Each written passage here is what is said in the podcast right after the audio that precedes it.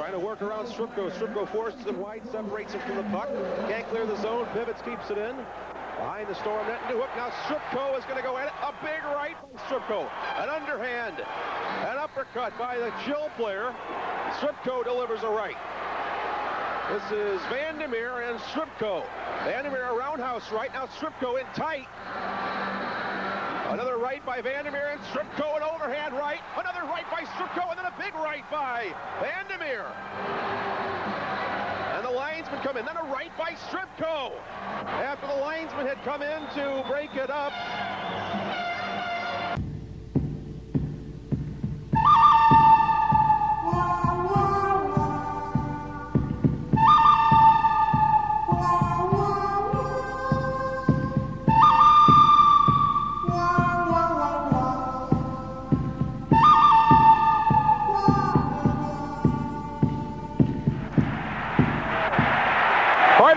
A Nystrom. Nystrom's really getting some good right hands in. Gillies is down with Sandstrom. Somebody better help Sandstrom. Everyone must be held accountable for their actions. You cannot see your star carried out in a stretcher and do nothing about it. Oh my! Did Mick plant one on C-card? Wow! You can't put a bounty on a man's head. I just did. Spinning, spinning. Who's he going to go after? The puck drops and Baumgartner goes right to King, flashes him. But just a minute, Al Arbour has won mm-hmm. four Stanley Cups, so don't start telling Al Arbour what to do, you and John Davidson. Take care of Mason Tucker.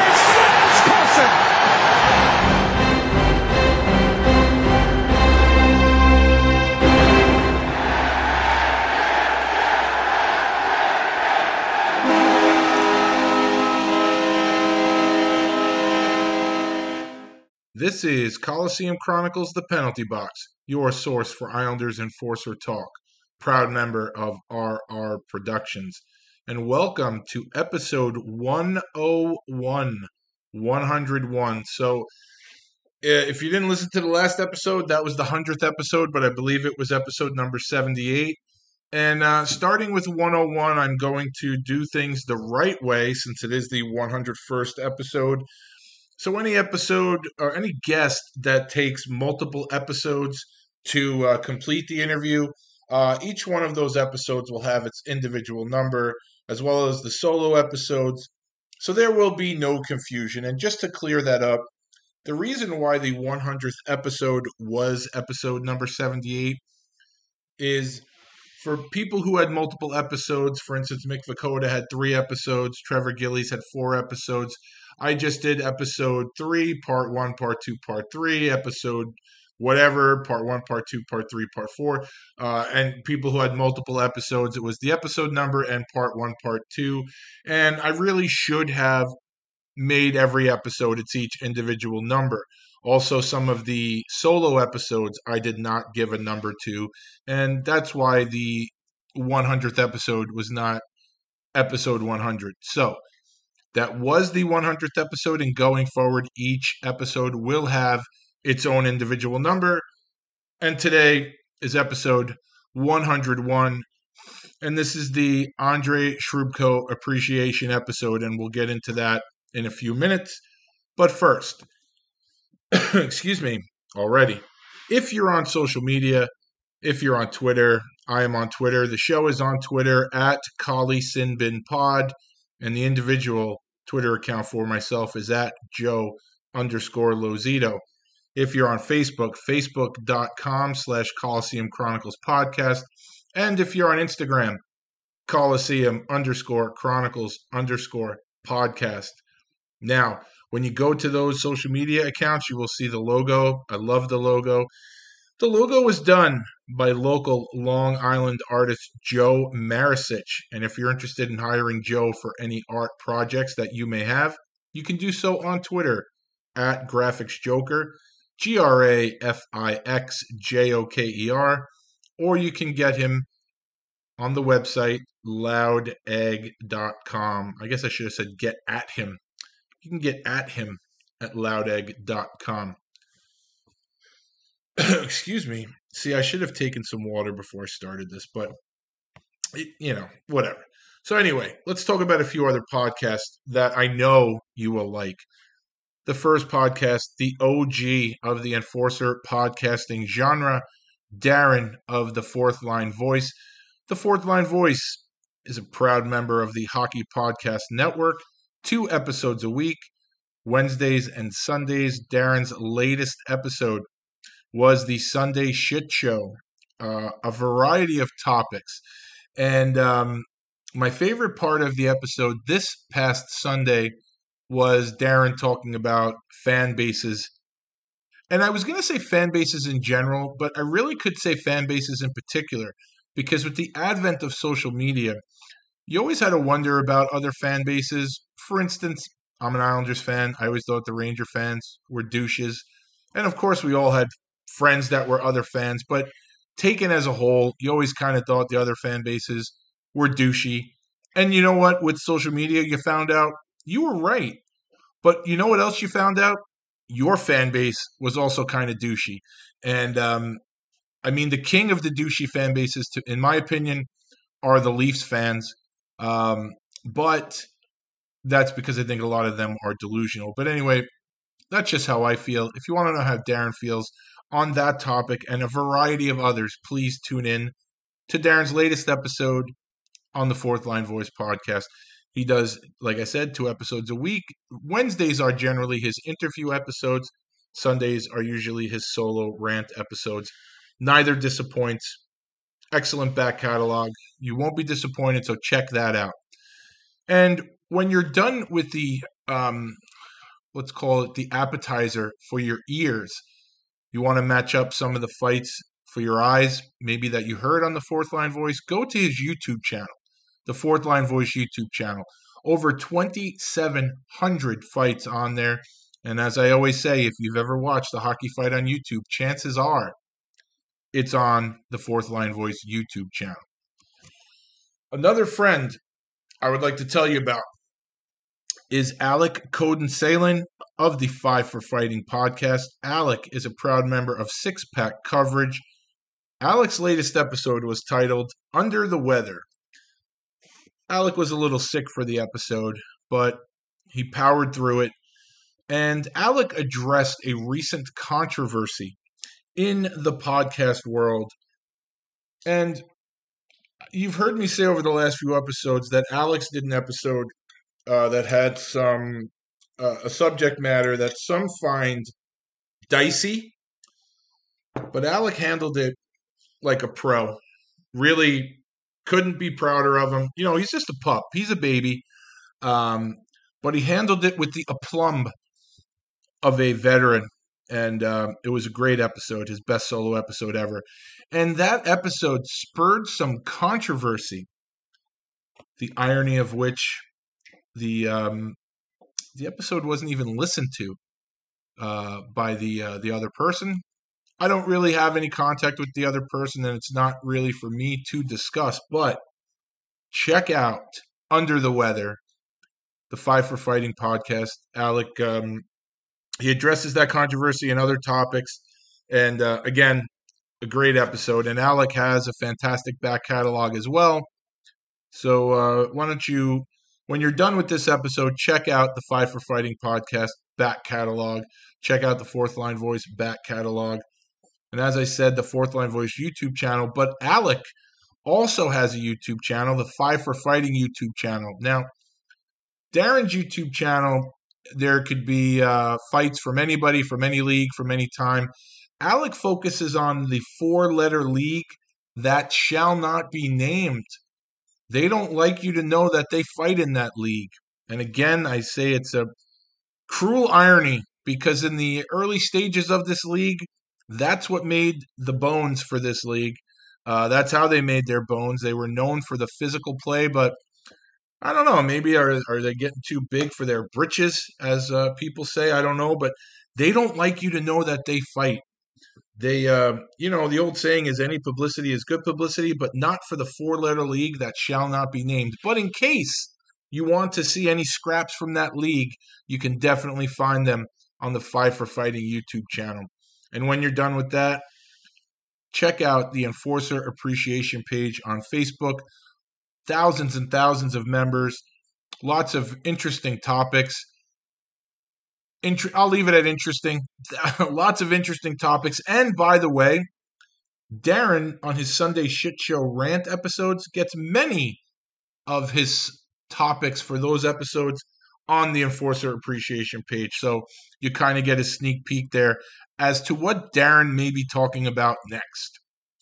It is now time for the 2021-22 New York Islanders slash Bridgeport Islanders fight report. And last week, I think I had a bunch of fights for you. Not the case this week. One new entry, and it comes from Bridgeport. The captain, Seth Helgeson, logs his fourth fight of the year, bringing him one fight closer to Parker Wotherspoon, who leads the team with five. Seth Helgeson fought Tyler Lewington of Providence. I don't know how it went. I'm sure the captain uh, handled himself well.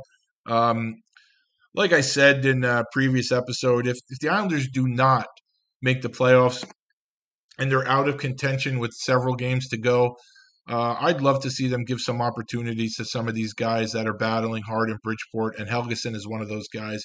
Um, if it means they're they're in the playoff until the end, so be it. But if they're out of the playoffs, I would love to see guys like Seth Helgeson, uh, Andy Andreoff, Parker Wotherspoon, you know, guys like that get a shot. So um, obviously the playoffs are the top priority, but guys like that have been breaking their ass all year down in Bridgeport. They deserve a shot. So I don't really have any notes this week pertaining to hockey, but something did cross my timeline on Facebook from a uh, a baseball player who played in the majors, I believe. Well, I know he played with the Cincinnati Reds, and he spent some time with the Somerset Patriots uh, back when I was going to the games down in Somerset, and um, it it had to do with the mayor of New York City. Now, in case you're wondering, New York City is an absolute toilet. It's an absolute cesspool. There is so much wrong with New York City right now. You would think that the mayor would have his hands full with important things like the homeless crisis, like crime. By the way, the two are not mutually exclusive. Um, economy, getting businesses back, um, any number of important things that you would think the leader of New York City should be worried about, but not not the New York City Mayor Adams, not Mayor Adams.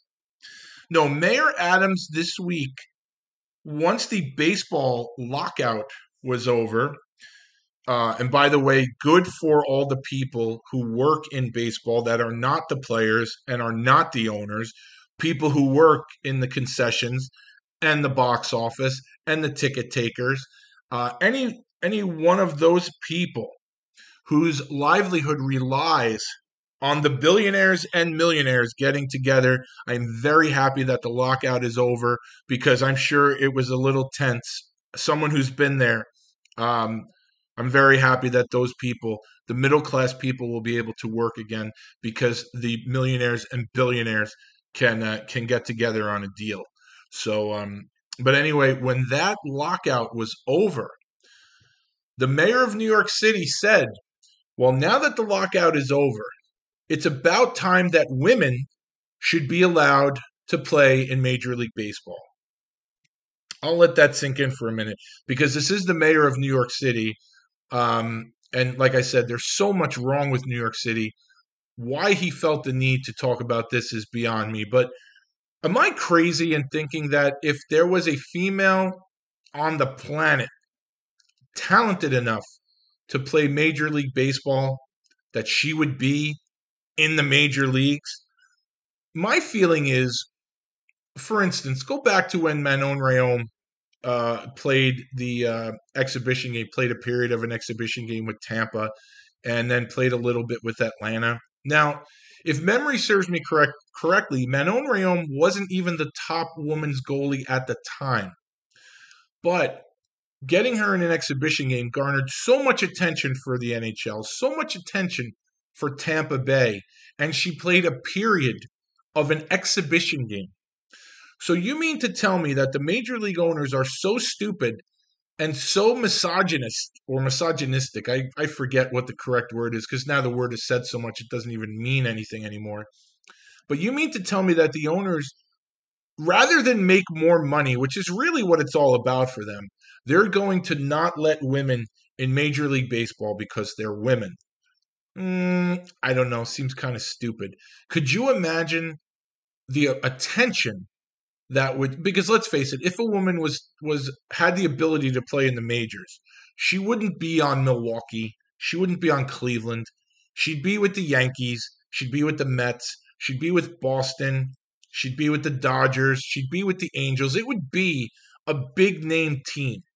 She would be with that team and the att- the attention a woman would garner just in spring training the attention it would draw to baseball, the attention it would draw for those teams. You mean to tell me that the owners, the money they would make, they're not going to do it because they don't want women in Major League Baseball? It's, I'd like to say it's the stupidest thing he's ever said, but, you know, it's not, and he's new. So stay tuned because I'm sure there's plenty coming. It's just, you know, it makes me wonder there are guys who struggle to make the there are i mean thousands of players. Major league baseball is like the nhl they have the minor league system and guys play their entire careers in the minors never sniff the nhl and there are guys who play their entire career in minor league baseball and never sniff the bigs. But now he wants women to play in major league baseball. There aren't any women in minor league baseball do you not think again let's talk about the yankees don't need the publicity. They're the yankees. But do you think that a minor league team talk about the independent teams right here long island ducks okay? Do you think if there was a woman talented enough to pitch in minor league baseball a team like the ducks wouldn't jump all over it for the publicity for the extra cash? Think about that. And plus nowadays they'd be looked at as heroes like with the whole inclusivity stuff, you know, all that stuff. There would be baseball teams climbing over themselves to get a woman on their team. Forget about the majors, even in the minors, there would be. So I don't quite understand what his point was, but I think most of his points are pointless anyway. So um, I don't know. I just had a vent about that because I, I thought it was asinine.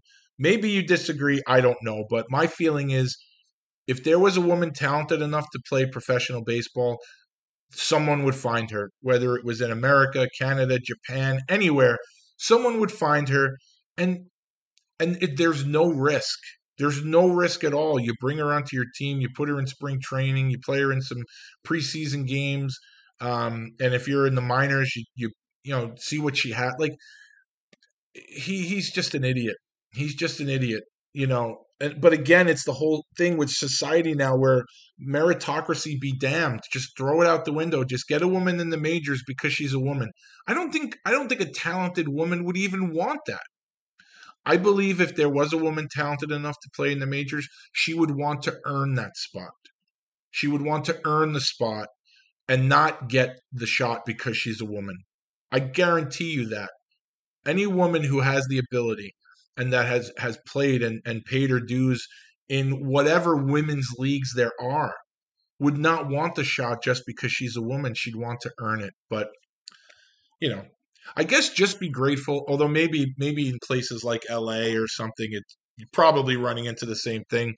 Um, you have a, a, person in charge that has shit for brains. So I don't know, but that's just something that uh, I wanted to vent about. I know it has nothing to do with the Islanders. I know it has nothing to do with hockey, but you know, being in New York, you see all this news, and like I said, I didn't even see it cross my eyes in the news. Uh, Brandon Larson posted it, and uh, I saw it on his Facebook feed. It was just the, you know one of the stupidest things that Mayor Adams has said in the last two weeks. So, um, so that's uh, that's all I have to say regarding um, the mayor. I'm glad I only work in New York. I'd hate to I'd hate to live in New York City. So that would be a nightmare. So today's episode, uh, Andre Srubko appreciation episode. So how this started was obviously we're all aware of the conflict going on right now uh, in the Ukraine with Russia, and I'll get into it in the intro to this episode. But uh, a name that you've heard me mention before, Yuka, and uh, you've heard um, Darren mentioned him on his show, and Yuka. I think I'm the only one that calls him Yuka. Uh, most people call him Jay, Jay from Finland. So, um, so you've heard people mention Jay, not to be confused with Jay from Iowa. If you listen to Darren's episodes, they have completely different accents. Um, but Yuka uh, and I were messaging back and forth because he had um, posted some stuff on his Instagram about Andre Srubko, and we had talked about Andre in the past. Uh, I had met Andre a few times, and uh, Yuka knows that I'm a big fan of his. And um, I didn't. It didn't dawn on me that he was from the Ukraine, and uh, we were talking about it, and we were going back and forth. And Yuka said, "You know, I really wish that um, I could get on a podcast to talk about Andre." And I said, "You know what? Even though it doesn't really fit the rules that I've put out there for my show, um, there are some things bigger than hockey and bigger than hockey fights. And, um, you know, I don't know if Andre's ever done podcasts. I don't know if he's comfortable enough with his English. And, um, you know, at least if if you're not going to get it right from the horse's mouth, you know, I know Yuka and, and Andre are friends. And like I said, I wouldn't consider Andre a friend. He's more of a friendly acquaintance.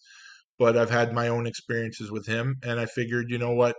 Um, for a one-off here where it has nothing to do with the Islanders, um, and it and for me, like I say in my intro, it kind of puts a face to the conflict going on. And uh, I won't go too much into it because I, I find that I'll just be repeating myself because um, you know, I did a couple of minute intro uh, with Yuka before we started chatting, and I feel like I'll probably just I'll probably just stay the same. But um, when Yuka reminded me that uh, Andre was from the Ukraine, and then like i said it, it kind of put a face to it. So uh, i said yeah you know what the hell i, I love talking about andre and um, you know maybe get some information out there uh, for people about andre's career uh, get some links out there for websites where if people want to donate to um, the people in the ukraine right now they can just to bring awareness. And you know, like I say at the end of the episode, I know that uh, you know I say it all the time. I'm not Joe Rogan. I'm not this and that. I don't have that reach. You know, I'm I'm a I'm a mid level to lower level podcast. I think on the food chain, um, but I know I have loyal listeners out there, and I appreciate each and every one of you. Um, so I figured, why not? Why not? Uh, I'm not gonna talk about the conflict itself because I honestly don't know much about it. I'd be out of my depth trying to talk about it. I don't follow it at all. I don't trust the news. But if we could talk about a hockey player from Ukraine, a hockey player that uh, Yuka and I have a mutual respect for, then why not? So um, I hope that you people enjoy this episode. It was um, it was fun talking about Andre. Uh, you know, unfortunately, the circumstances, the reason why we're talking about him are beyond unfortunate. Um, but for a couple hours, you and I had a good conversation uh, about a really good guy, and um, I hope that you people enjoy it. So, um, with that, uh, I'll let uh, Yuka and I take it away. I hope you enjoy the episode, folks. Thank you very much for listening. Unless you've been living under a rock for the last couple of weeks, um, you you must have heard about the situation going on right now in the Ukraine uh, with the Russian invasion. And if you know me at all, you know that I'm not one for the news. I don't trust the news here. Um, I don't trust any of the stations. It's a it's a really unfortunate residual effect of how politics is covered in this country. So I don't follow the news too much, but even for someone like myself, it's impossible to escape. It's on my uh, social media feed. It's it's everywhere, and you know I, I see people they have their um, you know Ukrainian flags on their um, profile pages and things like that, and I stand with the Ukraine. And I think any rational thinking person, obviously in this uh, scenario, is going to be on the side of the Ukraine. I mean, I don't know how you necessarily I you don't see I stand with Russia anywhere on the social media, but um, I think for myself and, and and just being honest here, when I'm watching this coverage or, or seeing this coverage, to me, I always look at it as it's over there. It's not here, it's over there. So um, you know, I'm lucky. We're I think most people listening to this are lucky. Uh, we get up, we go to work, we do our thing, and we don't have to worry about stuff like that because it's over there. And you know, maybe that's a selfish way to think. I don't know, but I'm just being honest with you people. And um, last week, uh, a friend of mine, uh, Yuka, who you've heard me mention a bunch of times, he was on Fourth Line Voice with Darren. Uh, Yuka's been uh, a good friend for a long time, and and um, he's helped me out with a lot of the interviews I've done with research, finding articles. And he messaged me, and we were chatting about a mutual friend of ours, and and he's a friend of Yuka's. He's I wouldn't say he's my friend; he's an acquaintance. Uh, I met him a few years ago. Once again, someone who uh, I met through Dean Ewen, as you've heard me say a million times so far, and that's Andre Srubko. And I forgot that uh, Andre was from Kiev, and it, it put a face to what's happening over there. And I, I think it's it's it just made it a little more real for me. Now I I've been around Andre a couple of times when uh, I went to see Dean in Las Vegas. I, I, I was there for a couple of days, and then later on when Andre was with Syracuse, I would see him. I saw him a couple of times when they came in to play the Phantoms. But so we're not tight. We're not close at all. We're he's an acquaintance.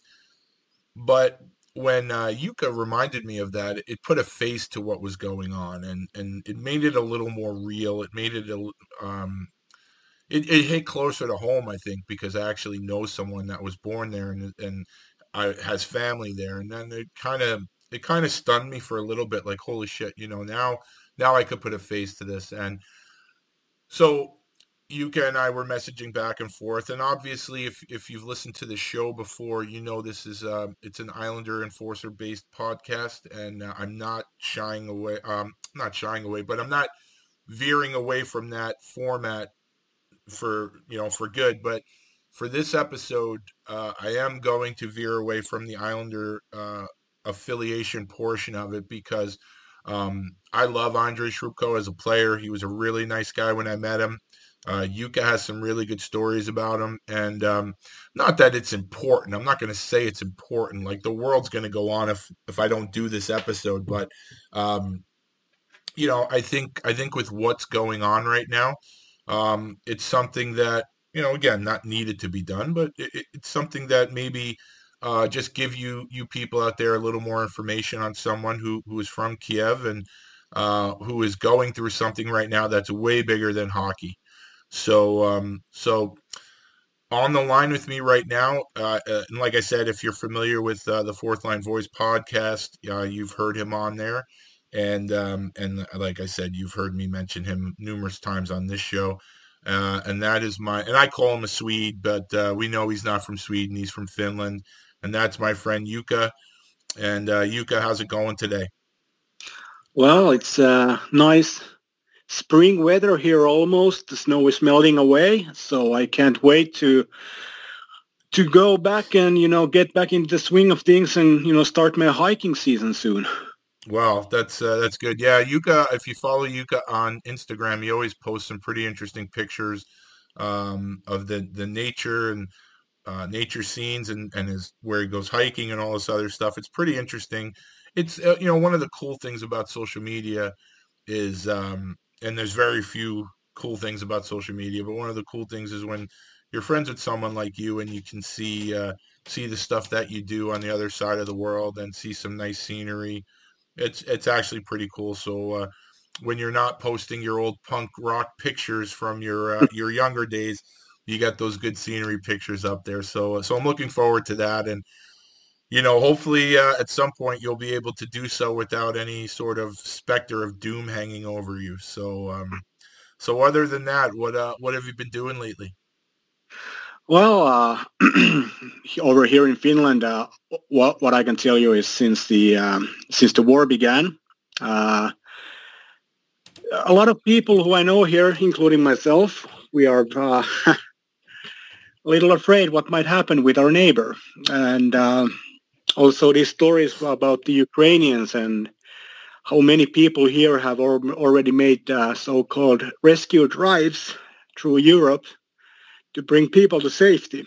And uh, two weeks ago, like you said, uh, we started talking after I made some posts on social media. But uh, I was preparing for another game, and then just there I was with my you know tactic board, and just dawned on me like, well, my my buddy Andre, when is he gonna be able to prepare for a game next time, or uh, what's he doing now? Is he even alive? And uh, yeah, it's uh, it's it's it's pretty damn heavy, and uh, I hope uh, when people listen to this episode, even though if what what's happening right now in the world is from your from your point of view, it's over there.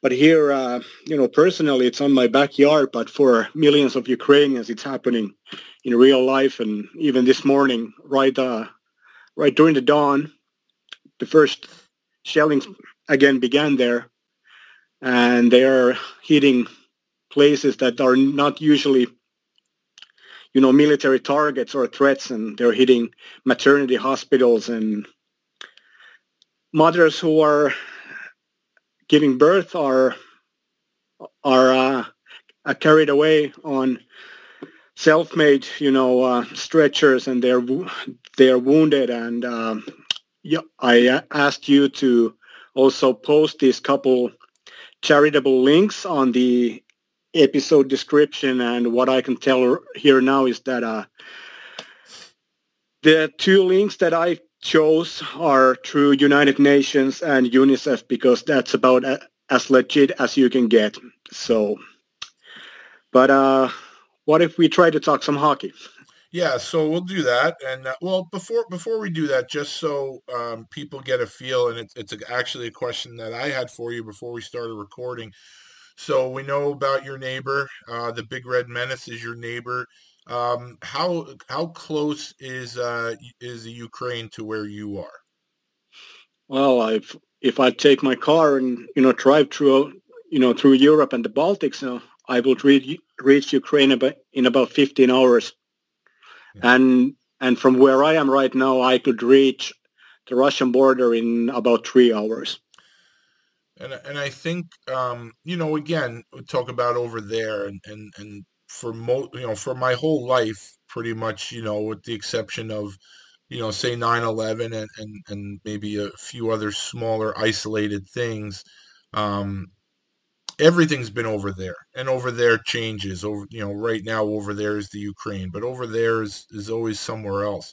Um, can you and, and we'll get to hockey in a second, but I just want want to emphasize this for for the listeners. Um, you're you're three hours from the Russian border, and you know you, which means that there are people in Finland that are minutes from the Russian border, and mm-hmm. because of their their leader uh, and how really deranged he is, um, obviously the target right now is the Ukraine. But but what what kind of fear? For a country like Finland is there that you know it, it, could be he could turn on a dime and and once he's done with the Ukraine he may turn to other countries like yours. Well, uh, we've all been able to read about the um, what the Russian politicians think about Finland.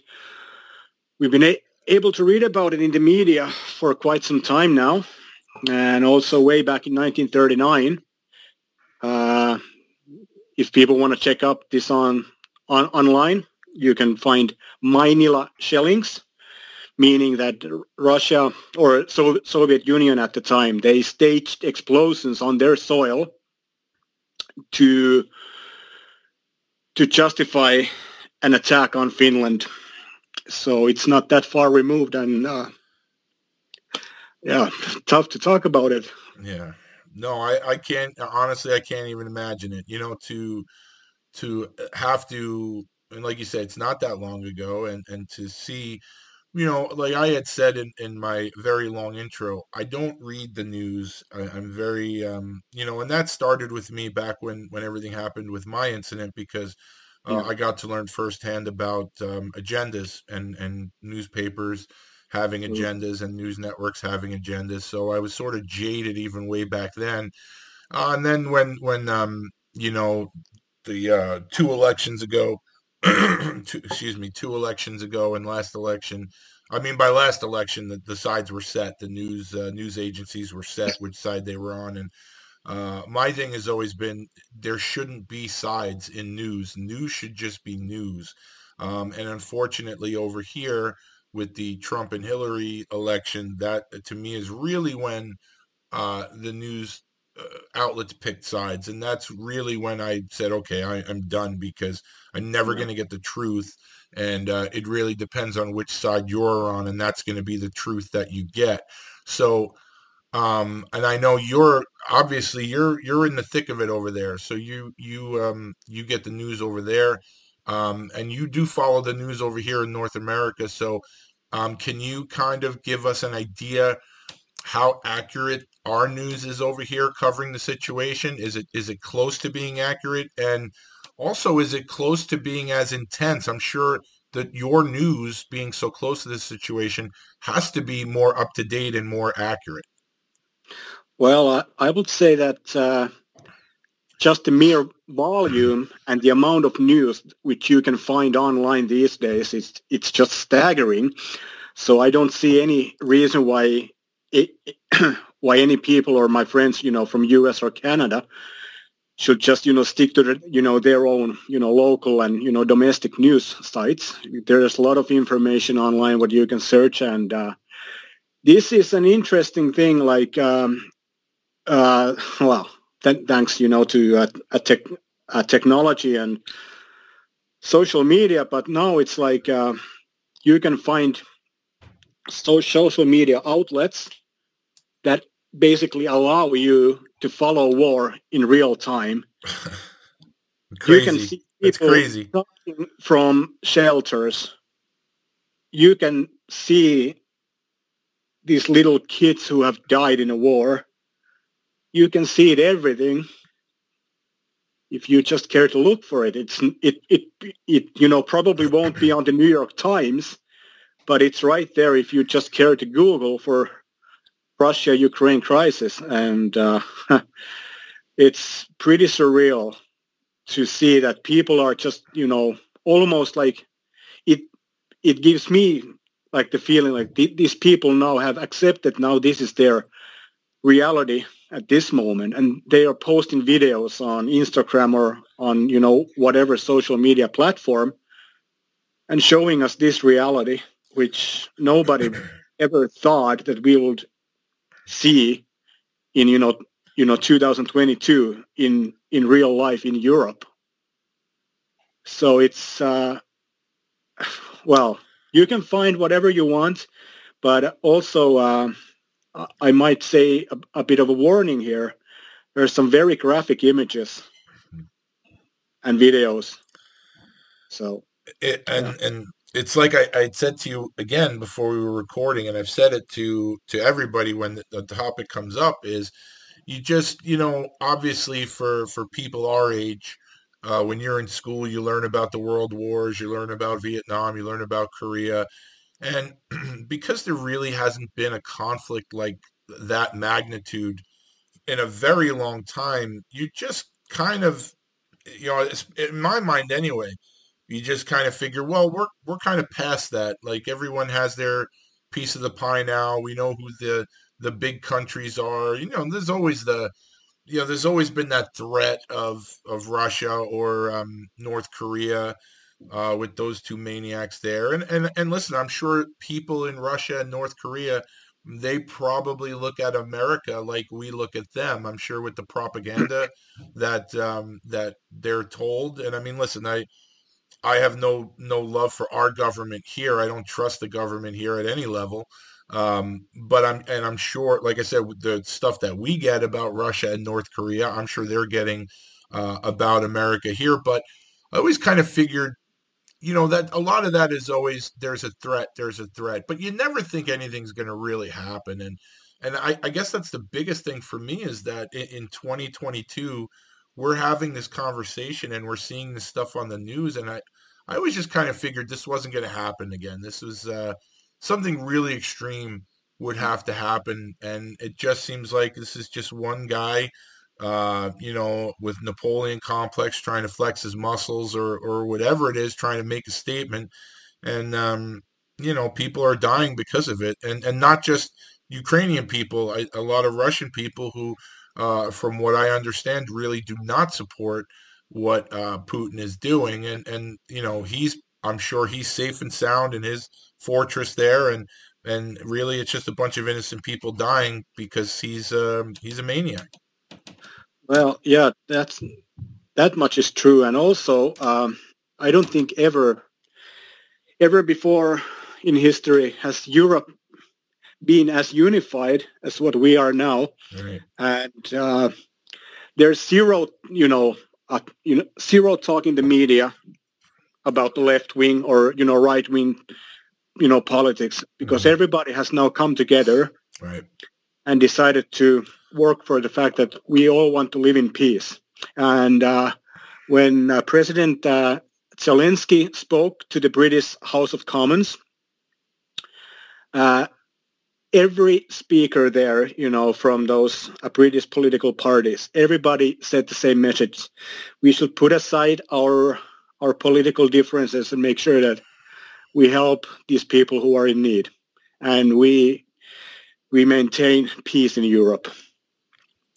So It would be nice if um, all the people in charge over here could uh, put their bullshit aside. Uh, you know, I don't. It's funny because you say that you don't think Europe has ever been more unified, and, and in this country here, uh, I don't think we've ever been more divided. And the funny thing is, again, when we talk about uh, partisan politics, no matter who you talk to, they blame the other side. So, uh, but anyway, um, I'm not Joe Rogan uh, or uh, any of these political people here. So we're here to really talk about. Uh, to, we're here to talk about Andre, talk about his Yeah. career, and I know you have a lot of great information about it. So uh, before we get started with uh, Andre, why don't you give uh, the people a little bit of a background on uh, on your hockey roles over the years? So uh, I know them, and and if people listen to your episode with Darren, uh, they I know you rattled off some of your credentials there, but um, you know, for, for all you people out there, it's this Yuka is uh,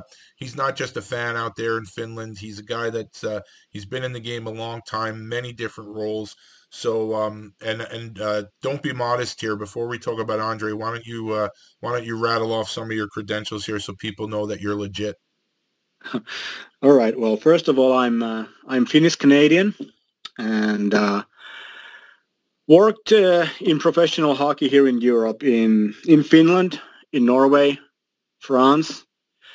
Worked for the Saskatoon Blades, and uh, you know, I'm sure this is what you are the most proud of about me and my career is my my multi-year involvement with the Italian national junior teams. of course, of course. Yeah, Yeah. and of course, uh, there's uh, there's a lot of things what I've done in hockey, um, you know, coaching wise, and like in Europe, we have this uh, title, sports manager, which basically means uh, you know director of hockey operations. But yeah, I've been working in hockey almost all my all my life, and uh, of course, I was a big fan when I was younger, and uh, funny to say, I, I was the fan of a of the fight doctor Joe Lucido over 20 years ago. So yeah, I'm a fanboy. well, that was, uh, you know, so the I, I I've said this before. The person that um, I had a I had a website where I had a, you know. I think we all did at that point. Any of us that traded tapes back in the day. So I had a website that uh, had my list of tapes.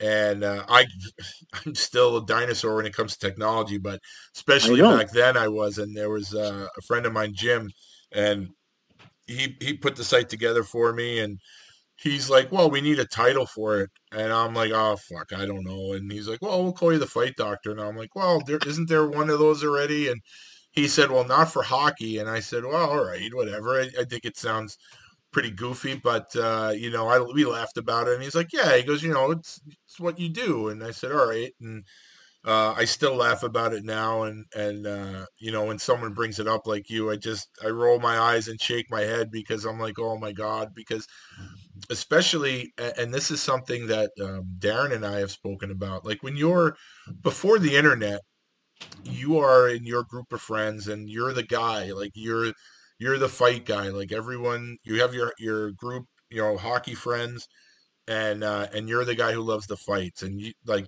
you're like there's not that many nut jobs out there that likes the fighting as much as I do.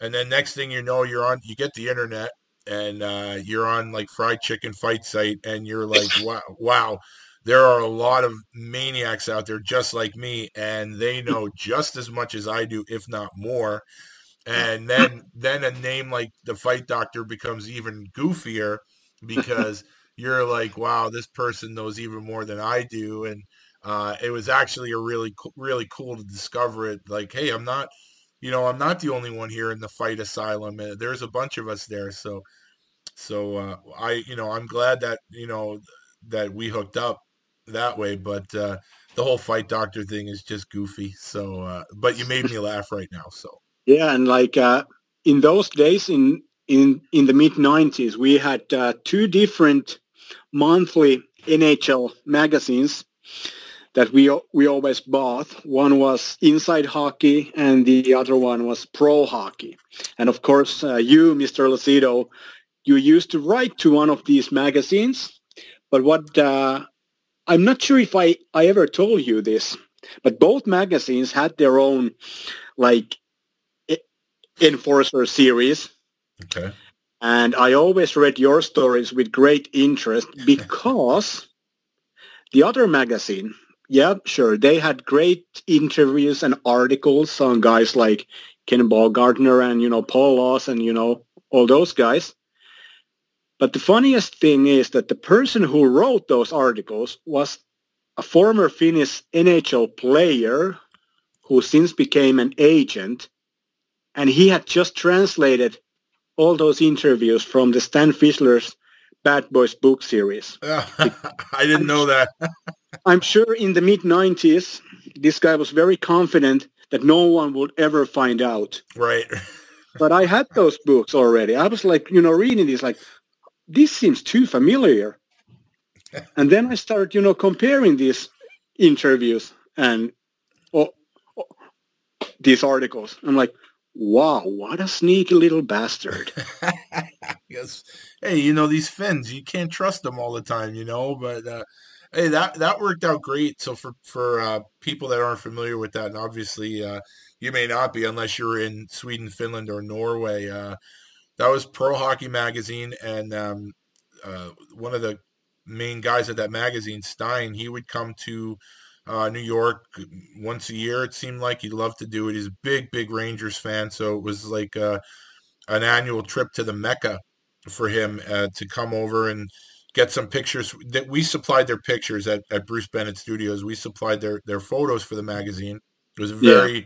very photocentric magazine. It, I mean, for people in Europe, it must have been amazing every month that that came out because it was just these. It was a big magazine and the photos were gigantic and they had posters in it so it must have been uh, you know for nhl fans over there it must have been a dream every month and um, so stein you know very very friendly guy good guy he was friendly with all of us and um, I, I saw that he started putting out these uh, interviews with with the fighters and and I said, well, how do you how do you get these interviews? You know, time difference and all this other stuff. And uh, you know, basically to date ourselves, he said he would contact the PR directors for the teams and fax over questions just for the players to answer. And I said, "Oh, okay." I said, "Listen, if you want, I'm I'm at the games. If you want to get me a press pass, I'm more than happy to do the interviews in person." and um, he did that for the Islanders. I had a press credential for a few years, and um, it was a pretty good gig because it was a monthly magazine, so it wasn't that after every game I was down there and uh, getting these interviews. Uh, so it was a pretty good gig, and uh, I mean it's great, and um, just doing these interviews. And I had known some of the guys already, so that made it even easier. But it was uh, really that was my first foray into the uh, hockey publication side of things. So uh, so I'm glad that you enjoyed it. Hopefully, other people did as well. Yeah, and that sounds very similar to my story, which you know about, mm-hmm. which I'm dying to tell and explain about to Mr. Rick Hayward, because if, uh, you know, Rick said that, you know, Trevor Doyle owes him a free holiday in Europe, but Mr. Hayward, I kind of owe you my career, and I, I would like to like to explain why. Feel free. Go ahead. Not not here, not now. But uh, mm. first, I want to talk to him in person, and then maybe someday, like you know, I can explain about this story on air and okay. maybe some stories uh, about our mutual friend uh, Matthew Nickerson. yeah, well, I think you you did did you uh, talk about Nickerson on uh, Darren's show? I think you might have. So uh, yeah, and I'm actually a little jealous that he decided to spend this past weekend with you because we also had plans you know we planned that we would go ride you know we would go ride ponies and we would go to hot yoga and justin bieber's concert. But i guess he he decided to meet with you and not me and well tough life. Well i think i think um long island's a little closer to connecticut than than where you are but uh we were actually supposed to hook up a few times uh, before uh, this past weekend, so uh, so it was nice to actually come to fruition. You know, got to meet him and and his lovely wife and his in laws. We got to spend the day. Well, we we went to the Islanders game and um, it was funny. Him and I are texting while the game's going on. Is this a no hit league? And you know, the two dinosaurs just uh, commenting on the uh, the state of hockey now. So, uh, but it was it was great. You know, Matt and I have been been friends for a long time, but we've never. And I think it's it's like a lot of guys that that I know, and maybe a lot of people situation now. You've been friends with someone, and uh, you know you could chat with them and all this other stuff, but you may not actually ever see them or, or meet them in person. And um, you know, we uh, we were actually he actually invited us to go um, go down south with them on vacation, but the COVID the way it screwed everything up for me and my jobs and stuff it just and and with my kids in their school it was very complicated. So uh, we would have spent a lot of and I, I know everybody listening right now really doesn't care but um, we were going to actually spend a week or so together uh, a few months ago that well last summer i guess is more than a few months but that got screwed up. So the fact that uh, you know he had his family uh, his wife's family in from finland uh, you know they wanted to get to the game and so we took the opportunity to uh, to come over, and look at the hockey room, and uh, you know uh, pound down some beers and everything. And um, it was just uh, it was a lot of fun. So uh, we do have plans to get together again this summer. So uh, I go up to the Nickerson compound, shoot some guns, and um, eat some dead animals and pound some beers. It'll be a lot of fun. So. And you'll have to give him a big soft hug for me. I will. It'll be very tender. So. but hey, let's talk about the main star of the show, Andrei Srubko. Yep. So you, I'll let you. Well, I'll give yours. Your part of the story is going to be a lot longer than mine. You're going to have the good stories. Okay. So, so let me. I, I, guess I'll start here. Just uh, how I became aware of Andre. Um, you know, like I said, you're you have a lot more stories. So just so people understand how how I know uh, Andre. Um, like I said a few minutes ago, like so many of these people that I, have met and become very good friends with, or or met and have been acquaintances with, uh, it all originates with with Dean Ewen. Now, Dean, his second to last season pro was 98 99 with uh, Vegas. And I know um, I probably, whether it's been on this show or in the past, I have uh, spoken about that team. That team was just full of cement. Um, just to give you an idea, uh, Brad Miller was on the team. He led the team in penalty minutes with 264. Uh, Dean was second with 251. Killer Kaminski on the team, third in penalty minutes with 217, and he only played 39 games. Um, Yuka, your friend of mine, Sami Helenius, by the way, um, if you speak Finnish or can read Finnish, pick up Yuka's book about Sami Helenius. Um, 193 PIMs in 42 games. Then the aforementioned Andre Srubko, 51 games, 164 minutes. Louis DeBrusk is on this team, 160 minutes in 26 games. Uh, Peter Zerb is on this team, 89 penalty minutes. I'm just scrolling down. Uh, Keith McCambridge spent some time this year on that team. Uh, Luch Nasato is on this team. Uh, Chad Wagner uh, played four games at 29 minutes. Phil Crowe played 14 games. Uh, Lorne Taves played 13 games. Uh, I'm still scrolling here. It's, uh, I mean, this is just the cement factory here. Uh, let's see. Anyone else? Um, Doesn't look like it. But uh, and of course, uh, Islander legend Bob Bourne was the coach and assistant coach. Another guy who didn't mind dropping the gloves, Rod Buskas. So um, I think it was probably the 1999 portion of that year. Uh, Andrew and I went to Vegas to to visit Dean, see a few games, and um, even before that, when uh, you know uh, I, I actually thanked Dean. I was going through some old pictures this week and just uh, brought back a lot of memories. Like I, am so grateful that him and I are, are so close because I feel like I got to ride shotgun for his career, and we would we would always talk about the road trips, uh, the home games he was you know he played and fights he had, and the guys that were coming in, you know, coming up. And I remember when uh, he first mentioned Andre, like he was so excited so excited about having Andre as a teammate because I, I don't think he'd ever heard of him before that. And um, when I, I had reached out to Dean this week to get get his thoughts on Andre, it really, like I said, I remember the conversation we had. He was just um, just pumped about this kid, and I had never heard of him at that point. And so I had asked Dean what he remembers, and uh, he said the only thing I really remember story wise is a great fight he had with uh, Jason Schmier uh, from Manitoba. He went after Schmier all the time. I don't think he liked him very much. Uh, off the ice, really, really quiet, tough kid, and really rare to find a kid from Europe who really liked to fight that much. He had an old school WHL kind of mentality, which really it's obvious why Dean liked him so much. I mean, as far as a person uh, you know, quiet guy, but but friendly, very friendly, good team guy. And on the ice, especially with that team, I mean that you you I read the names there, and you know to have another guy like that, and and a guy, you know, at that point, Dean's towards the end of his career, still still ready to go. But I think uh, Dean was always a guy who enjoyed having tough teammates, uh, enjoyed helping them out, enjoyed uh, mentoring them, and uh, I just know he just loved loved Andre. So um, so that is when I first met Andre was our trip out to Vegas. And again, like you know, he didn't know me. He knew I was friends with Dean, so we chatted probably a little bit because again, there's a language barrier. And then a few years later, when he was with, uh, I guess it was Columbus, the Columbus organization, he he played uh, a couple of seasons for Syracuse, and they would play the Phantoms all the time.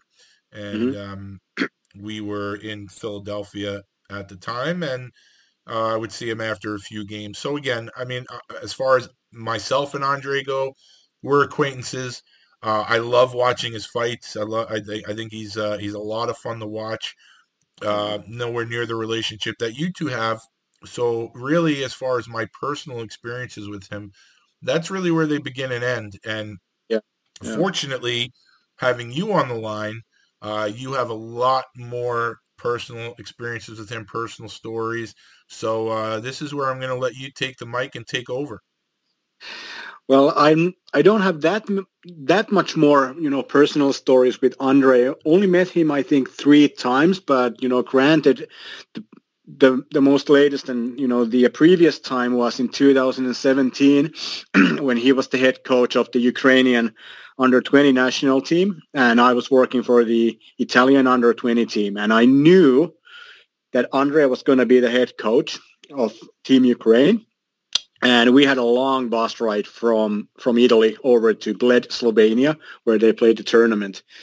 And and the boys always knew that you know you know they can ask me about uh, about you know hockey and about you know some good stories and what whatnot. And funny even though uh, every year when we had these new boys coming in for you know the training camps uh, i never you know explained these boys about my past but because i know that the boys talk and very often in the bus i would hear that oh, okay now there's again somebody's watching the ice warriors the uh, 2010 hockey fight tournament that i helped set up in finland and of course, I told these guys some stories about, yeah, this guy, Srubko, he's the head coach of, of Ukraine. Like, he was crazy fucking tough. And, you know, you should, you know, go on on YouTube and you know watch some of his fights and you know he was just you know pumping guys and you know he fought Georges Laraque and Sandy McCarthy who were you know top guys back in the day. And you know I was really hyping up Andre to these guys to our players our dear 17 18 19 year olds. Yeah. and then when we get to Slovenia we get to the hotel. I see on I see Andre in the lobby and I go and you know shake his hand and hug him, and all our players look in disbelief. so that was something I did, you know, intentionally.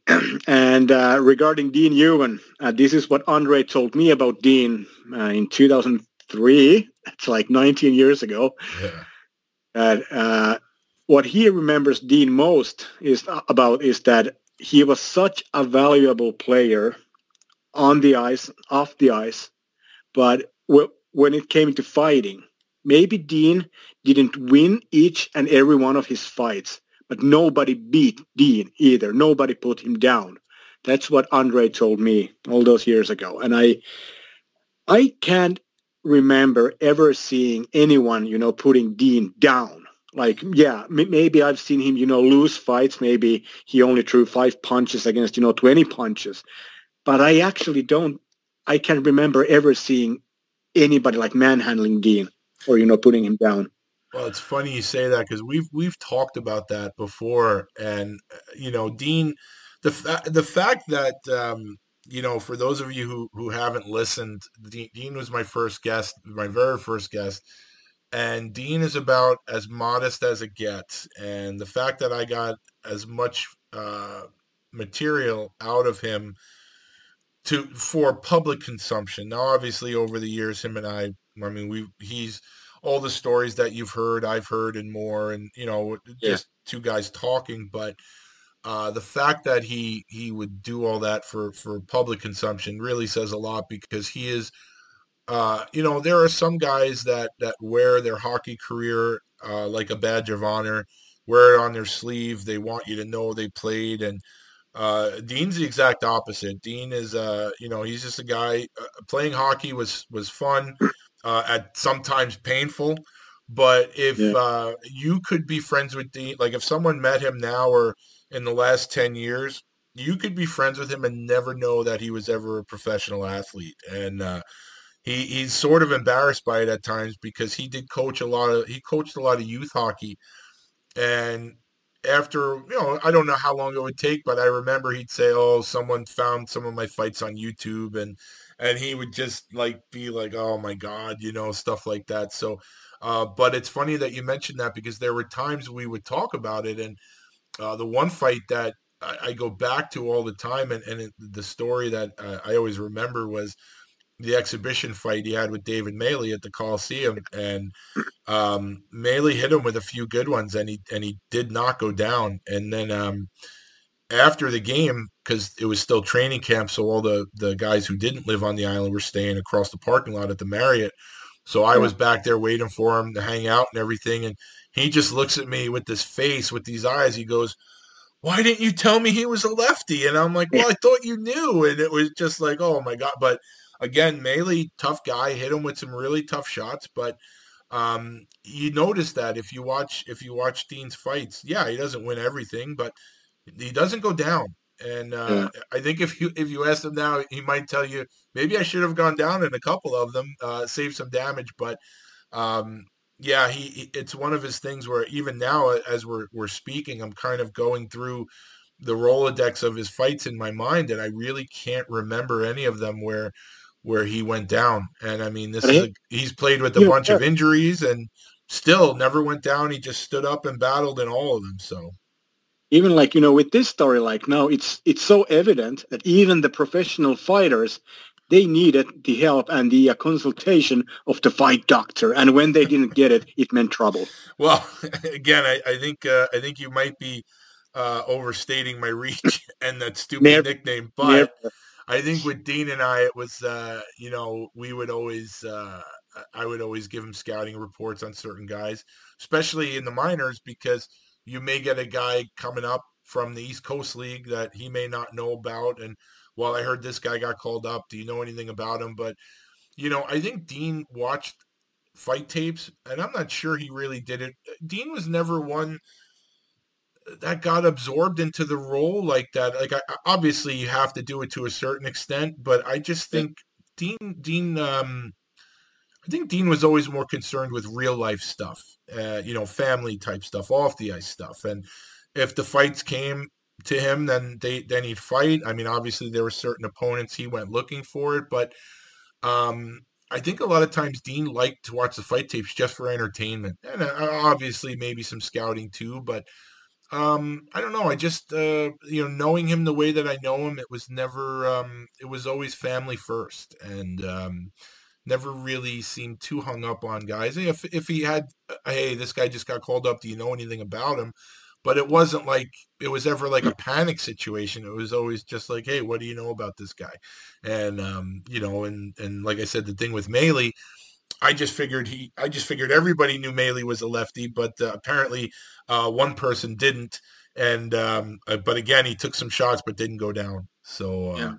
but uh, but yeah, no, that that gives me a great way to get back into Andre's story and uh, like, well, now, with this case, which you were, you know, telling us about, is, was that that there was no communication between you and Dean, and that he would, you know, have had loved to have known that Maley was a lefty. But okay, imagine this. Uh, in my episode with Darren, uh, I I talked about the European players and tough guys, you know, coming through the North American hockey ranks, and how difficult it was for them because not only didn't uh, their own teammates, you know, want to have anything to do with them back in the early days, but mm-hmm. neither did the opponents. So when Andre first made it to the ECHL, he came from uh, from a Canadian Junior A league. He he came there from from the Langley Thunder of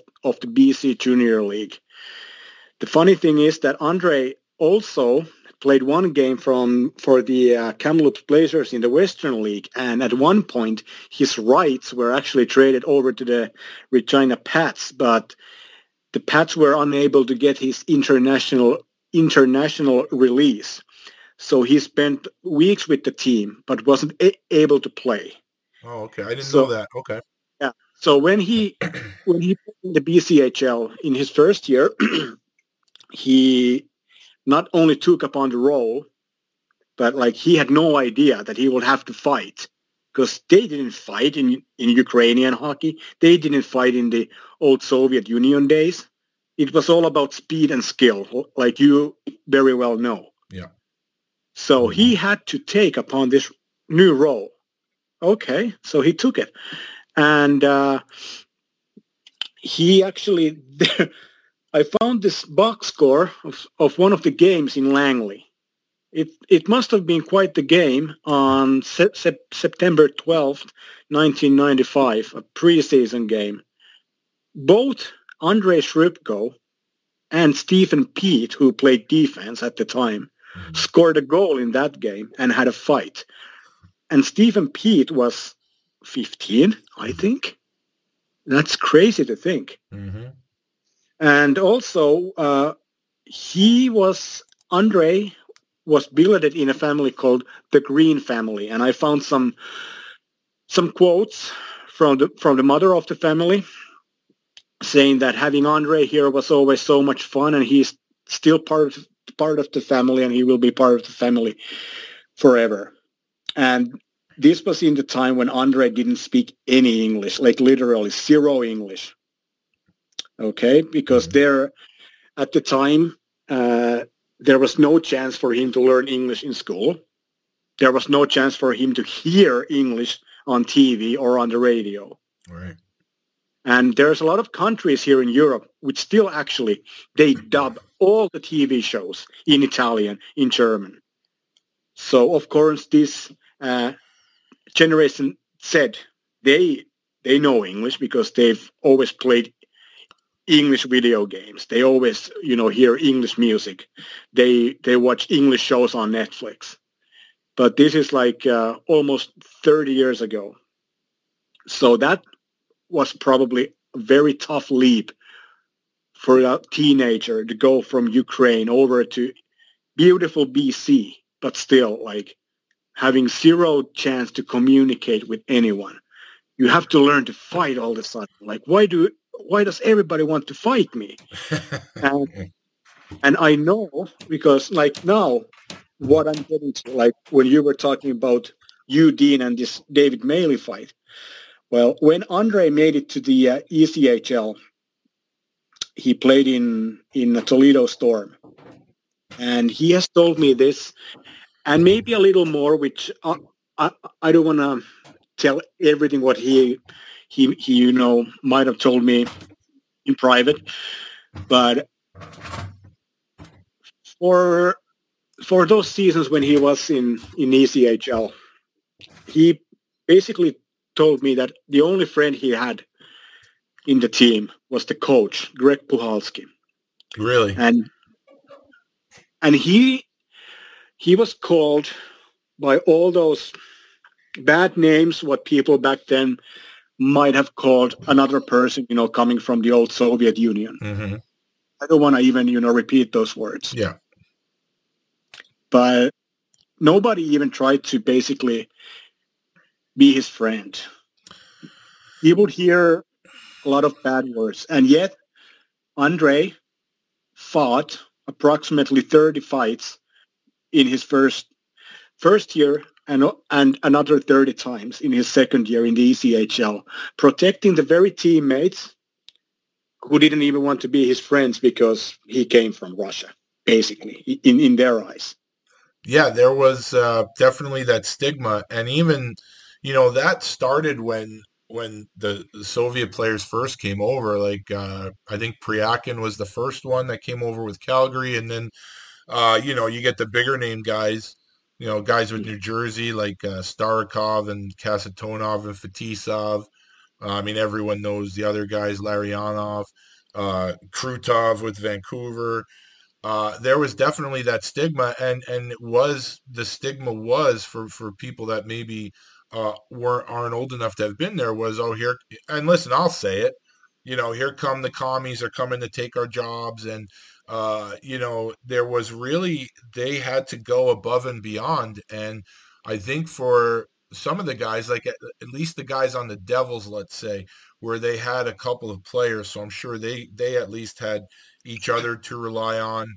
Um, but, uh, you know, you think about some of these guys that were loners, uh, or just the lone Russians on these uh, on these NHL teams, and even and this is years before someone like Andre came over. Uh, it had to be a lonely feeling, and you know, I think I think it's a double edged sword.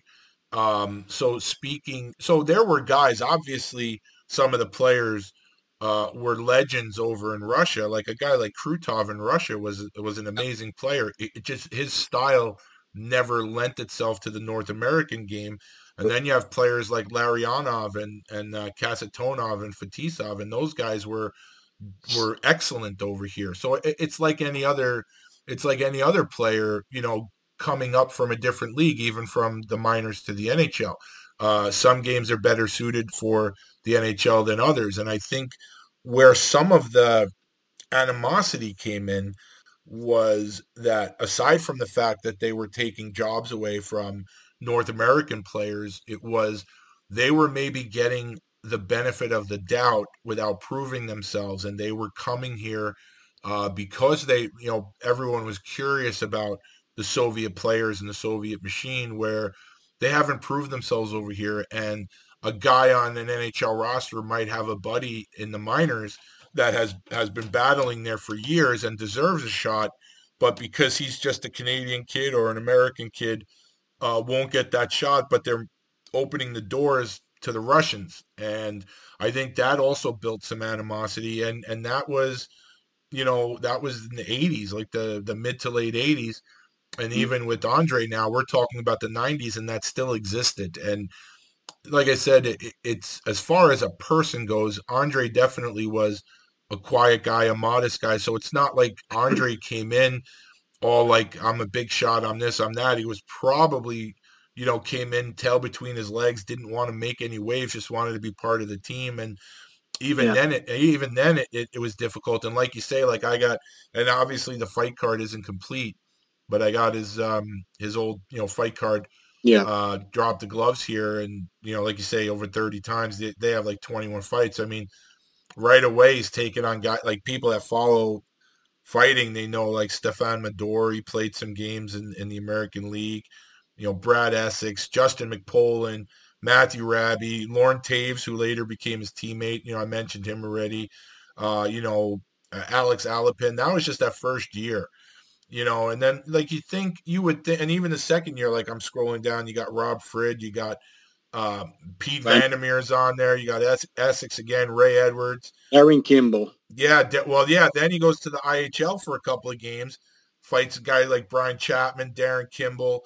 Um, and his last fight in the East Coast League is a guy named Dennis Wright, who I saw play some games in Worcester. Uh, really, really tough guy. So, and you would think that a role like that uh, would be the quickest way to uh, ingratiate yourself to your teammates because you're battling for them. You're you're you're putting yourself out there a lot of times for your teammates, and and even still, uh, that was an uphill battle for Andre. And uh, you know, and I'm sure I'm sure a lot of guys, their metal was tested, and they they went home. And I'm glad that Andre wasn't one of those guys who went home. Yeah, and what I want to say here is that uh, that everything what I quote here with what Andre has told me, I, I, I will try to, you know, make a make a point to to let you know whenever I re- I read or tell something which he told me, or if I use Andre's quotes from from other sources like some of these Russian newspapers. Mm-hmm. But what he told me, and no matter if we talked about his his best fights or about the locker room problems, he would, you know, sit there. He would have this little smile, and he would just say how things are and how things were. He would he would not, you know, he would never, uh, you know, he he would just say what was necessary and you know what was enough. I will. I remember I never heard any regret in his voice. I never heard any, you know, how can I say? Like, I never sensed that he wanted, you know, to have my pity just because maybe there were some guys in the locker room who didn't want to talk to him. And this is not, I'm not going to point my finger to all the players who played in Toledo. I'm sure there were guys who didn't mind having Andre there, who probably wanted to be his buddy. But we all know how these chemistries can go. If there's one outsider in the locker room and there's a couple alpha males, mm-hmm. so is it easier to follow the pack or not? Right. You know. Right. But uh, as far as his first professional season goes, you mentioned all these great names that he fought, like Mac Poling, Ma- Matthew Rabiel, Lauren Tays, Alex Alepin, etc. But before that first pro season, he was in his first NHL camp with Calgary. He had two fights against Sandy McCarthy. And Sandy, even though in, in Andre's own words to me, uh, Andre confessed that Sandy beat him or he, he was the stronger guy. But Sandy was frustrated enough that he actually headbutted Andre twice Oh. in their second fight. and I don't have the dates for these, you know, training camp clashes, but I would imagine that within within a week from this, you know, intra-squad game uh, and these two fights against Sandy McCarthy, Andre fought in a preseason game. They played against Oilers. He fought Georges Laraque. Hey, going after the big boys there. Yeah. So then, like, I would just, you know, what you said there was, you know, pretty well said, like, about, you know, that we will imagine that fighting the toughest, you know, people alive would be, you know, the fastest ticket, you know, to gain some acceptance and, you know, make friends. But uh, I don't know why these guys would not want to, you know, be your buddies if you've already shown that as a 21 year old European, you are willing to fight McCarthy and Laraque. How many guys in those, you know, Toledo teams were who who would have dropped the gloves against those two guys? It's just, you know, makes me wonder. Yeah, yeah, Yeah, but uh, okay, so Andre's trip over to North America. Well, I don't have the details. Either I never asked him, or, or then I'm getting old and I don't remember everything. But uh, both. Yeah, or both. But uh, he played as a forward until he was 16, and then his his coach made him the D. And uh, then when he got over to to Langley, uh, he made the comment that in eh, in Canadian hockey, he had to learn to be an ice cop, and this word comes from a Russian magazine. But uh, he said that in every game they tested me, and in every game I with I withstood all their attacks. That school made me who I am and who I was. I think that's that's pretty neat. Oh, definitely. And listen, there's there's no way. Uh, no matter what the task is, and, and um, it doesn't have to be physical altercations. It could be anything. Learning anything to you know something on the computer or learning how to swim.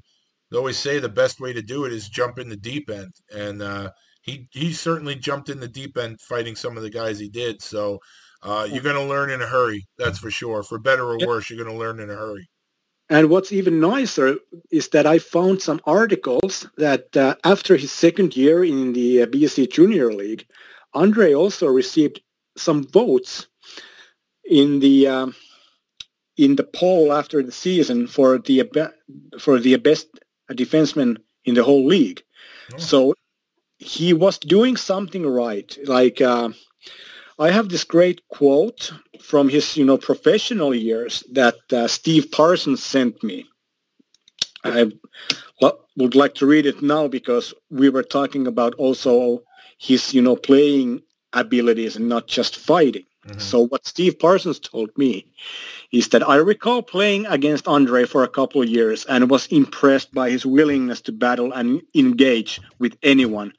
We had lots of guys looking for trouble and big number two never backed down. And he was a good enough player to uh, contribute on defense. And we had a go one night in Syracuse. It was a decent little tilt and he was a strong guy to tangle with. So thank you, Steve Parsons, for that quote. But the funniest thing is like uh, I'm I'm not gonna try to go through his career in a in a chronological order, Mhm. but there's two great moments from his career when he played for the Ukrainian national team wh- when he scored a goal. I know you saw the other one, but this one this one goal in 2005 when Ukraine played against Canada. Andre takes a slap shot from the point, and the point and the puck hits Robyn Regehr in front of the net, and it goes behind Marty Brodeur's back. So that's pretty sweet to think that this kind of like a stay-at-home tough demon from the American League or the IHL, that he got that moment of glory in in the World Champs to ac- actually score a goal behind you know Marty Brodeur. That's that's damn cool. And and the other goal that I mentioned, which you saw on my social media, Mhm. it takes that damn hard slap shot against Poland, and the referee has to go for the video review because the puck went through the net. Yeah. That was pretty sweet. Oh yeah. Yeah. yeah. Absolutely. So and like uh, our friend Darren always likes to remind his audience that none of the guys that we are, you know, talking about here, none of them grew up, you know, dreaming about being a fighter for his hockey team, right. and like that. All these guys had had skill. Even like Mhm. Sami Helenius, Mhm. he was in Team Finland under 18 camp or under 16. Now again, my bad memory. But Sami Helenius actually won the the the one contest or competition that they had there for all the D-men. They had like all these, you know, stick handling, you know, you know, uh, competitions and tricks and whatnot. And Sa- Sami won, and they had guys like you know, Janne Niinimaa and, you know, Kimmo Timonen Mm-hmm. from that same age group. So Sami wasn't always, you know, just a big tough guy. He actually had some decent skills. Same thing with Andre. Like, uh, and what what I can confess that you know during my career, no matter if I have or if my teams have played against Ukrainians or you know Latvians or or you know Lithuanians or you know you know the Poles, you know basically all these old Eastern Bloc countries. What we can see in these players, they can all skate. They can, in in general, they can skate better than your average Finnish player or your average Canadian player or your average American player. They have their own way of coaching and you know you know getting the boys ready. So again, for me, I just there's so much respect that I have for a guy like Andre, who just grew up playing hockey, having a lot of fun, and then all of a sudden, at the age of 18 or 19, he just has to figure out another tool and and another skill set for his game if he wants to remain on the new continent. He has to learn how to fight. That's that's actually pretty brutal if you think about it it's something that I've said for a long time, and and I think when I was on Darren's show, I had said it. It's something that I have argued with people long before social media. So if you folks have heard this before, just bear with me because I'm sure there are some people that haven't. Um, there's you know there's a, a portion of society, and and now with social media, they're more prevalent out there that um, has no respect for the players who do this role. Uh, think that they're one-dimensional knuckleheads and, and knuckle draggers and cement heads. And I, I always fire and, and I tell them I'm like, give me a few minutes and I want I want to throw something by you and, and then tell me what you think. And the thing I always said is for anybody that plays this game at a, at a high level, um, everybody knows the the stories about um, the parents driving their kids to the rink at five in the morning and, and stuff like that before school. And no parent has ever driven their child to the rink early in the morning for them to fight. Every one of these guys uh, started out as a player first, and their dream was not to have a square off at center ice with the biggest, baddest dude out there. Their dream was to probably score the game winning goal in the Stanley Cup finals, or if they're a European player, maybe score the game winning goal uh, at the World Championships or something like that. And for a lot of these players, they're the biggest fish in the pond in their small town. And then as they get older, and the, the, you start to go up in leagues and the competition gets tougher and now you're not just playing your small town now maybe you're playing against your province and now you're not you're still a big fish, but now there's a big fish from that town and a big fish from that town. Yeah. And now all of a sudden you're not the guy. You're you're one of the guys, but you're not the guy. And now you're getting to a level where now you're playing other provinces. And now there's big fish from those provinces. So you're still good, but you're not the king anymore like you were when you were younger. And then if you're that good and you progress more, now you're maybe playing international and again, you're seeing the best players from other provinces and other countries.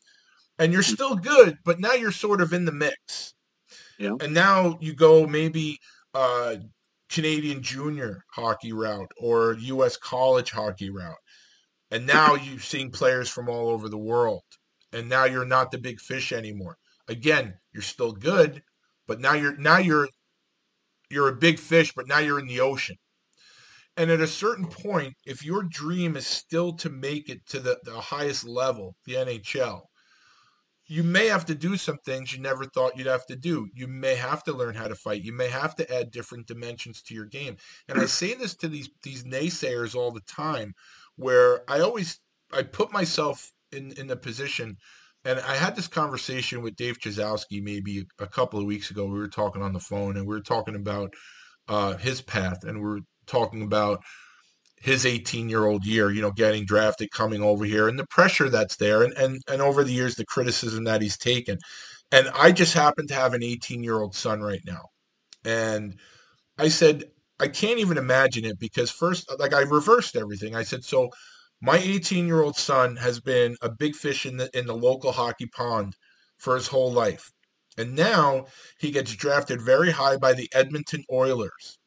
Now my son, who's been a stud here, I'm going to send him across continent to the west coast of Canada. Yeah. He's going to play for a storied franchise there as an 18 year old, which has its own set of pressures. But then what we're going to do, we're going to take number 11 out of the rafters and throw number 11 on his back. So you have that first round pressure, but now we're going to put a legend of the team. We're going to take number 11. We're going to ask Mark Messier, hey, do you mind if this kid wears number 11? Uh, he, I'm sure he's your kind of player. And Messier says, yeah, go ahead, give him number 11. And I'm trying to put that pressure on my 18 year old son right now. And to me, it's unthinkable.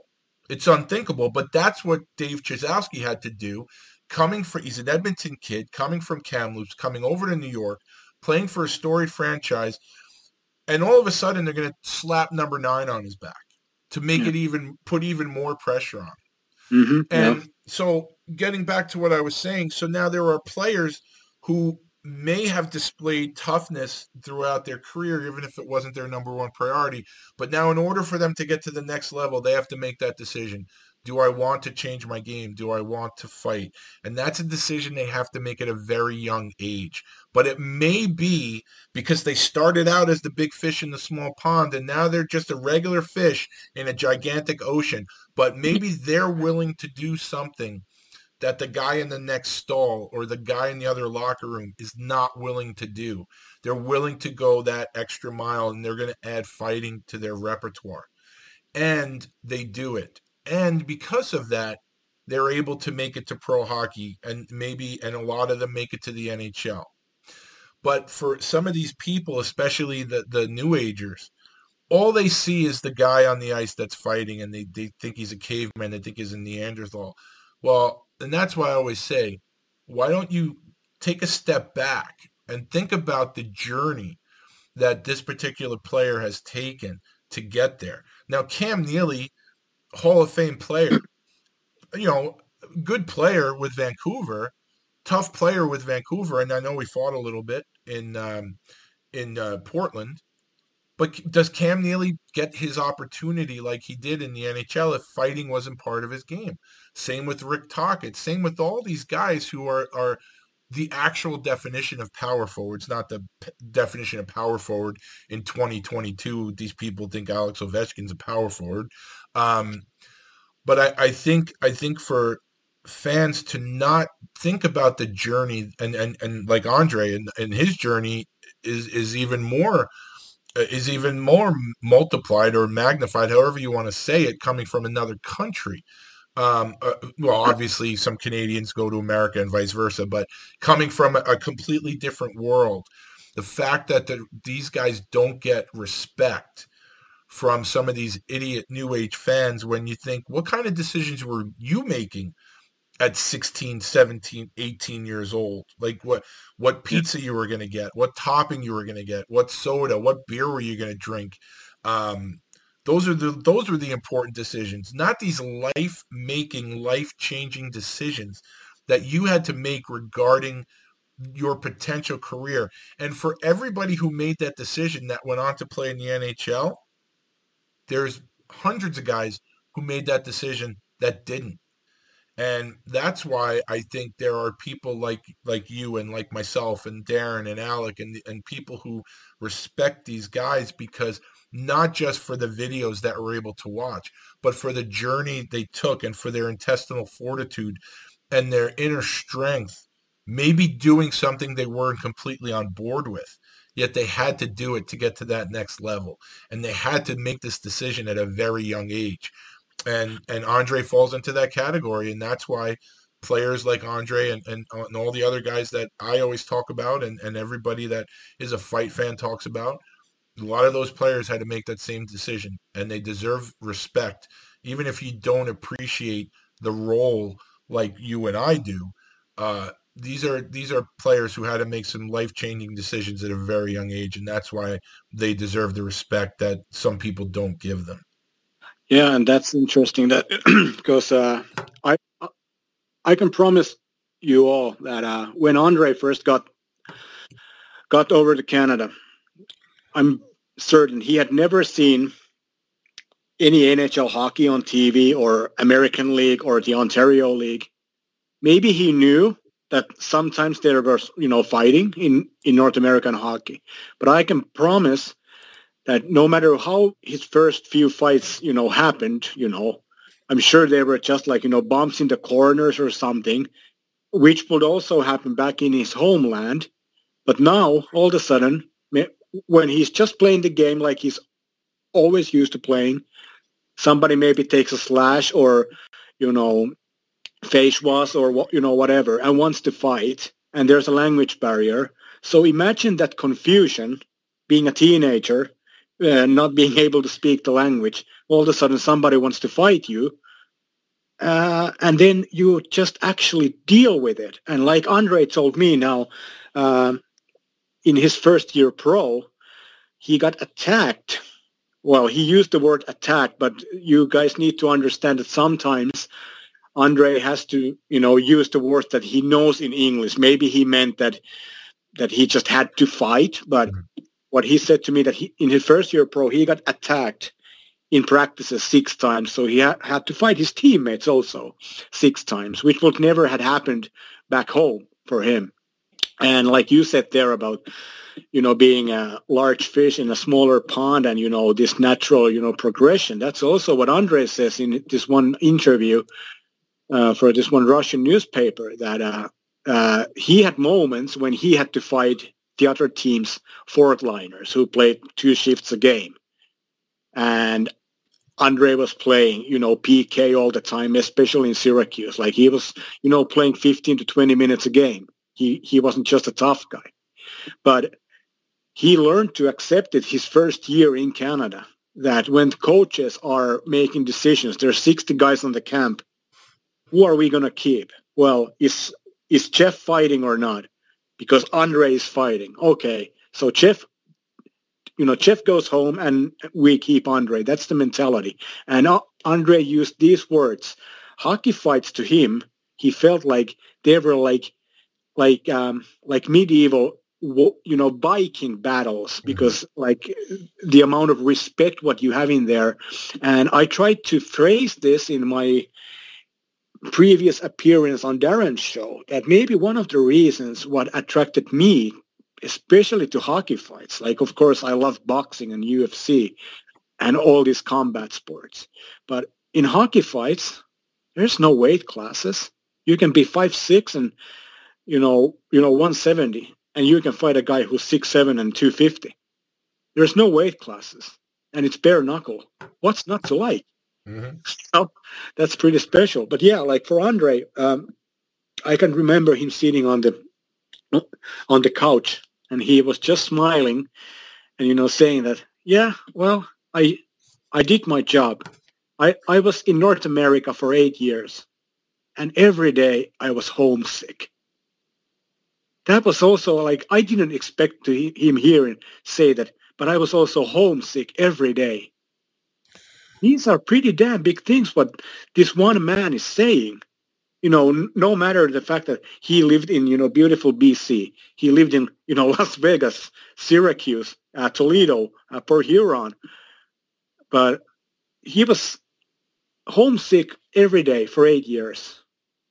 That that that's strong and that's something that you hear with a lot of these guys and not just the enforcers but a lot of the kids in junior you know, uh, yeah. living with the billet families and with with Andre, you know, he's a little older at this time, but yeah, you know, with some of these guys, so the guys that Andre's fighting, you know, let's say his first year in Toledo. So let's just let me just look. So let's say we go. Um, uh, let's just say where he's fighting um, with McPolin. So if he's yeah. fighting McPolin uh, in uh, on the road, well, after that fight, and I guess even at home, to be honest with you, in Andre's case, but after that fight, McPolin goes home or he's hanging out with his buddies, whatever. That's it. Wherever Andre goes, whether it's to his apartment or to the hotel on the road, he's alone, and and it's not just alone in terms of being by himself. He's he's alone. Like you know, like you say, he wasn't readily accepted by his teammates. Um, you know, which which is sad. You think you know, regardless, when, when you're on a team, uh, and again, I'm, i I know it's I, I, what I had said before about the acceptance, but it's it's a few years later now um, than when the first guys came over. Um, yeah. But it's sad in a way if, if, you know this guy's going out fighting the biggest, toughest dudes, and um, you know when they're done, they're getting pats on the ass from their teammates. After the game, they're having beers, and maybe for Andre it wasn't like that. He's just by himself, and you know it's it's a it's a really tough way to acclimate yourself to uh, to North American style. And um, mm. you know, obviously, I know for sure, and I know you know this too. Uh, I know how much he was loved on that Vegas team, the one that um, that I talked about, and I really hope. And I mean, it was only a couple of years later after he started, but I hope that Andre was accepted before that year in Vegas because I know in Vegas he was. I know they loved him there. Uh, but I know uh, it seemed like Toledo wasn't really the most welcoming place for him. Um, but I know, he, I mean, he played one game in Fort Wayne, played 22 games in uh, Port Huron. So I, again, I don't know how things were for him there, but I know at least by the time he, he reached Vegas, I know he was on a team that really loved him. Well, I'll tell you, uh, I mentioned er- er- early on his uh, his coach from Toledo, uh, Greg Puhalski. Mm-hmm. And Andre always said that, you know, a, that Coach Puhalski was his number one supporter in North America. And uh, uh, after his second year in, in Toledo, Andre again went for you know camps in you know higher levels, and Greg Puhalski found himself another job in in Port Huron in the old UHL. Mm. And he actually brought Andre there because Andre had signed a two-way contract with with Las Vegas. Okay. So Puhalski brought Andre into the UHL, and again, like he was giving him, you know, tons of ice time mm-hmm. Because he he really believed in Andre's skills and his character. And just a year before, like approximately two months before his first call up to the IHL, Andre had this one great game that everybody can find online. It's on December 6th, 1997. Uh, it's uh, it's a Toledo Storm against the legendary team uh, Columbus Chill. Mm-hmm. Uh, first, Andre fights Andrew Fagan. Then he goes and fights Peter Vandermeer. And he has his hat trick of the night by fighting Justin Polar Bear McPolin, who goes crazy after the fight, giving the middle finger salute to the crowd and all that stuff. But uh, that's three fights against three damn tough guys.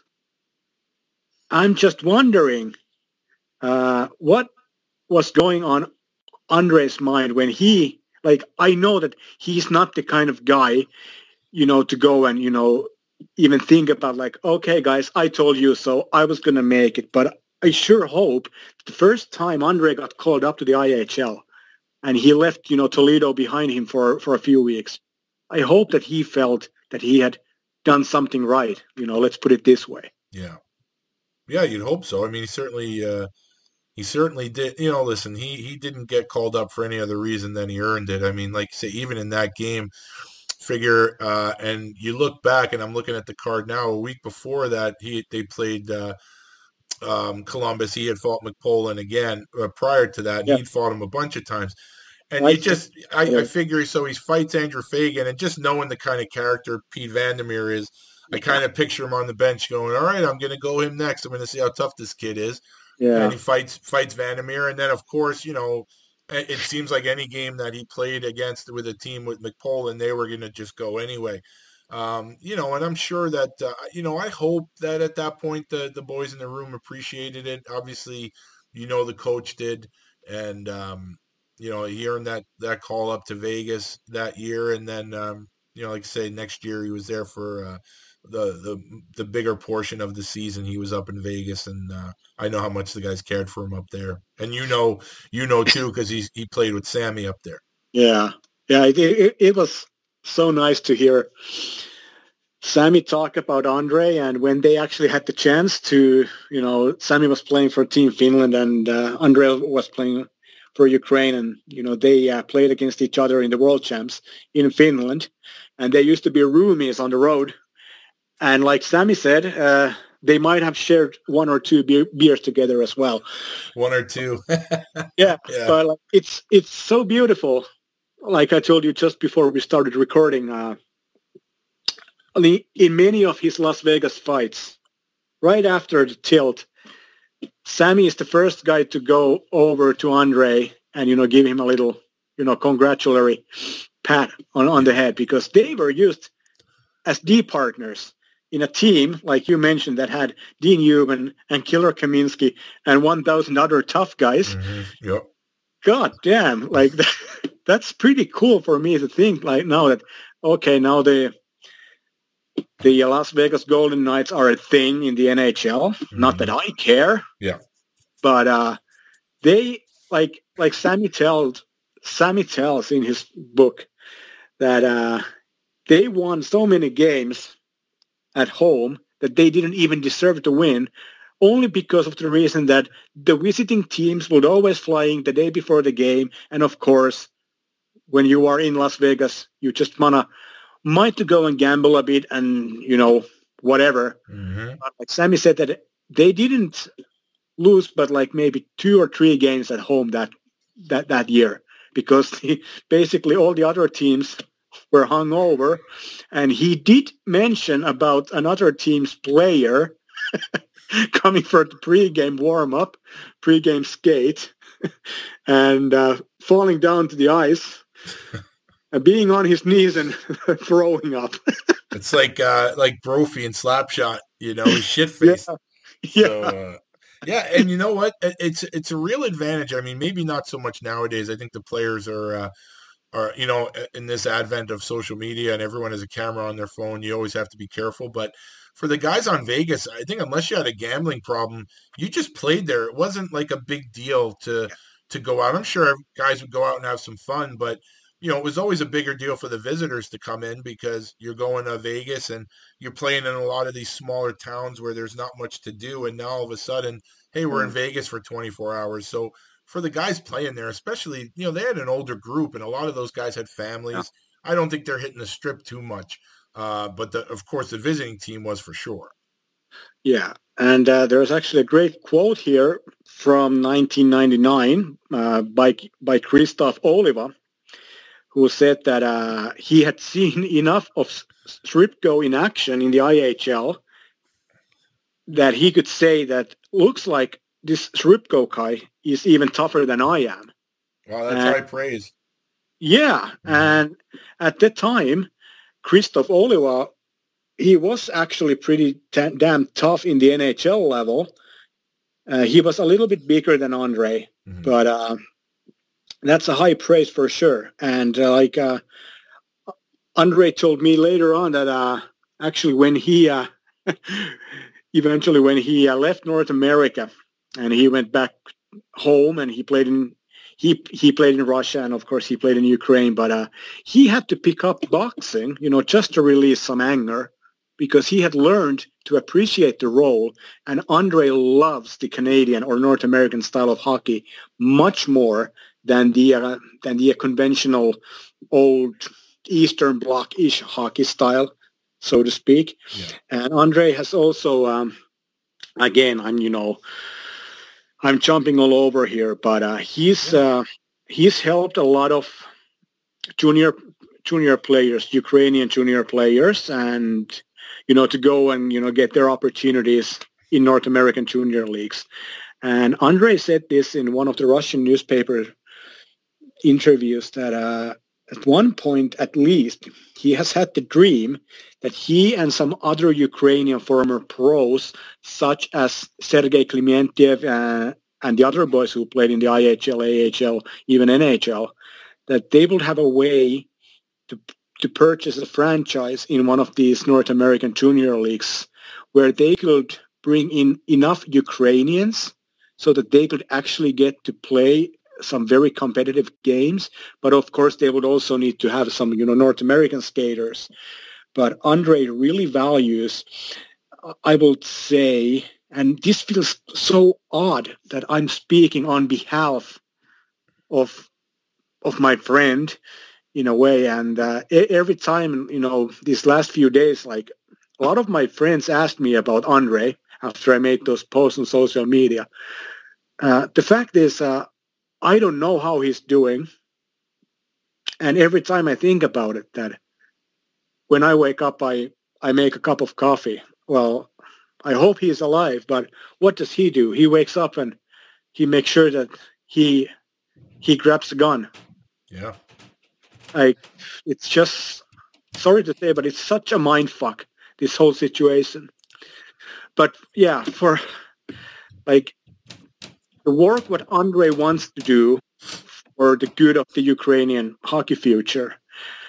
Uh, in in these interviews, he he says a lot of great things, and like some of these young guys said that they actually called up on Andre and asked if if he could be if he could be coaching these kids, you know, during the off season time, and uh, they uh, each one of these kids whose name I saw, who Andre was, you know, coaching, they all made progress in North American hockey, no matter if it was in in the junior ranks or in in the uh, in the college ranks.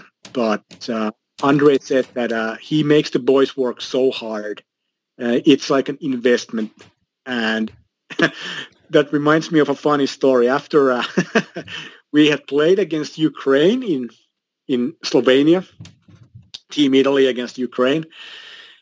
Uh, Andre wasn't too happy with how his boys played, and he comes to shake my hand, and he asks me, like, he just smiles. So, uh, how often do you yell to your players? And again, I need to always, you know, consider having some kind of a filter because of his limited English skills. Mm-hmm. But he a- asked it so candidly, like, how often do we yell to our player? And I said, not that often, like, because it will lose its effect if we would yell every fucking week. Right. Like, we really like to have like dialogue with with all these players, n- n- not a monologue. And then Andre just smirked and said, yeah, I guess sometimes I yell too much. and he was just smiling all the time. And I can tell you, uh, one day they practiced right after us. And I stayed there in the locker room with the, with the rest of the coaching staff. I was working on some stats and, you know, videos. And I can hear when the Ukrainians go, back to the locker room because uh, Andre wanted to point out one or two things to his players. but yeah, that's uh, those are great memories. And like you saw the picture I posted, uh, mm-hmm. it was such like it's so great that uh, life worked out the way it did. That I was there to basically have a game against Andre. Like, mm-hmm. who would have thought back in 2003 when I first met him that this would happen 14 years later. Mm-hmm. that's, yep. that's pretty cool. Yeah. I think, and, and, and for those, you know, people who are listening that usually listen to this for the, uh, the Islander content, I just want to throw out uh, some names because maybe you're not familiar with, with Andre, but I want to throw out some names that you're familiar with, guys that Andre fought. I mean, Andre, you know, listen, he's trying to make a name for himself. So you go after the bigger boys and, uh, names that you're familiar with if you're an Islanders fan. Uh, he fought Eric Boulton. Uh, hmm. let's see, Brent Hughes played for the Islanders a little bit. Uh, Barry Dreger, who I had on the show, played for Capital District for a few games. And uh, someone who I had on the show that is a, a, a big uh, fan favorite for Islander fans, and that's Aaron Asham. And uh, he um, he didn't do that great against Asham, and a lot of people don't do that great against Asham, but just to kind of give you an idea the caliber of guys that he fought, and he he fought everybody that he could. But yeah. uh, just for the uh, for the Islander fans out there, I just want to give you an idea. Uh, Andre definitely did not pick his spots, and and uh, anyone that has a Boulton and a and a Dreger and an Asham on on their fight card uh, has to be tough, you know, to uh, to take on those guys. And Andre's fight card is uh, is pretty extensive, and I'm sure some of the some of his fights are even missing from this. But uh, but yeah. yeah so I don't know. Uh, I don't know what else you might have. You, I don't. I didn't mean to cut you off there, but uh, but again, you know, again, the floor is yours. I don't know how much more you have, but uh, take all the oh. time you want. I have a total of 11 pages of notes. and what I can say there and to add is that uh, the Islanders have also had a great Ukrainian defenseman, Alexei Zhitnik, played over 1,000 games in the NHL. And just this morning, when I woke up, the Finnish newspaper had made a story with Zhitnik. And he posted in the picture with a machine gun in his hand. Jeez. So that's a reality check. Yeah, it really is. It's like I like I said in the beginning. It really, it, you know, when we had our discussion, it really put a face to everything. You know, with Andre, it really put a face over there for me. It really, uh, I think that's not that's when it became real, but you just think it's they're just you know, whenever something happens somewhere else, and it doesn't even have to be as extreme as a war, it, it's just it's over there. It's you know, mm. you know, nameless people, faceless people, you know, because you don't know them. Um, and then, like you just say, like you know, uh, I think there were pictures of uh, Klitschko with the machine gun, and uh, I guess Miss Ukraine. I think it was even Miss Ukraine or something posted a picture of herself with the machine gun, and now you're saying Zhitnik there. So I, I think it really, you know, for those of us who don't have any sort of connection with the Ukraine, uh, you know, sports and entertainment uh, maybe our our lone connection. And uh, you know, if you're if you're a boxing fan over here, you may not really know much about Ukraine, but you know who Klitschko, you know who the Klitschko brothers are. And for hockey fans, there's plenty of hockey players over there. Like, you know, Islander fans may not have any idea who Andrei Srubko is, but they'll know Alexei Zhitnik. So just putting faces to these names, it's it's it just makes you shake your head really when you think about uh, Alexei Zhitnik posting a picture with a machine gun. Yeah, and like that's why I really hope that whenever you post this episode and those couple charitable links is mm. that uh, the audience takes this seriously. Even if you donate $30, $50, it means that uh, some kid somewhere out there who's in need will have his or her food or the medicine. And there's been reports and videos and photos there of two-year-olds up to 10-year-olds who have died of dehydration on their mother's arms. So uh, this feels somehow so, I don't know the word in English or Finnish or in any of the languages that I speak, but it feels so surreal that I'm talking here about Andre and we are using basically hockey fights as a frame. And but if even this way, there's there's an extra one hundred dollars going to these people, then it's worth it because God knows, like I told you, I don't need any airtime myself. Right. In fact, like it's been, well, when I agreed to do those couple of shows with Darren, was the first time in years that I spoke to I- I- any kind of media. and, but uh, this is so much bigger, and like uh, I hope uh, instead of buying some expensive latte macchiatos or coffees or sandwiches or nice new purse or shoes or wristwatch. You people send some money to these people who li- really need it at this moment. And what I've already told some of the hockey players who often call me during the off-season time and maybe ask for some help or, you know, consultation is that uh, the only thing what I'm going to ask you guys now next time you call is that if you have made a donation, so I'm not going to take any fucking fee. So, yeah. yeah. Yeah, no, I, I, uh, when we hang up, well, at some point today, get me those links and uh, I'll definitely post them and uh, I will make sure the links are out there if anyone, uh, if anyone's able to, uh, to help people out. I'm sure, uh, you know, no matter what the amount is, it definitely helps. And, uh, you know the links will be available, and and Yeah. uh, you know you're doing uh, you know listen you're you're doing your part here.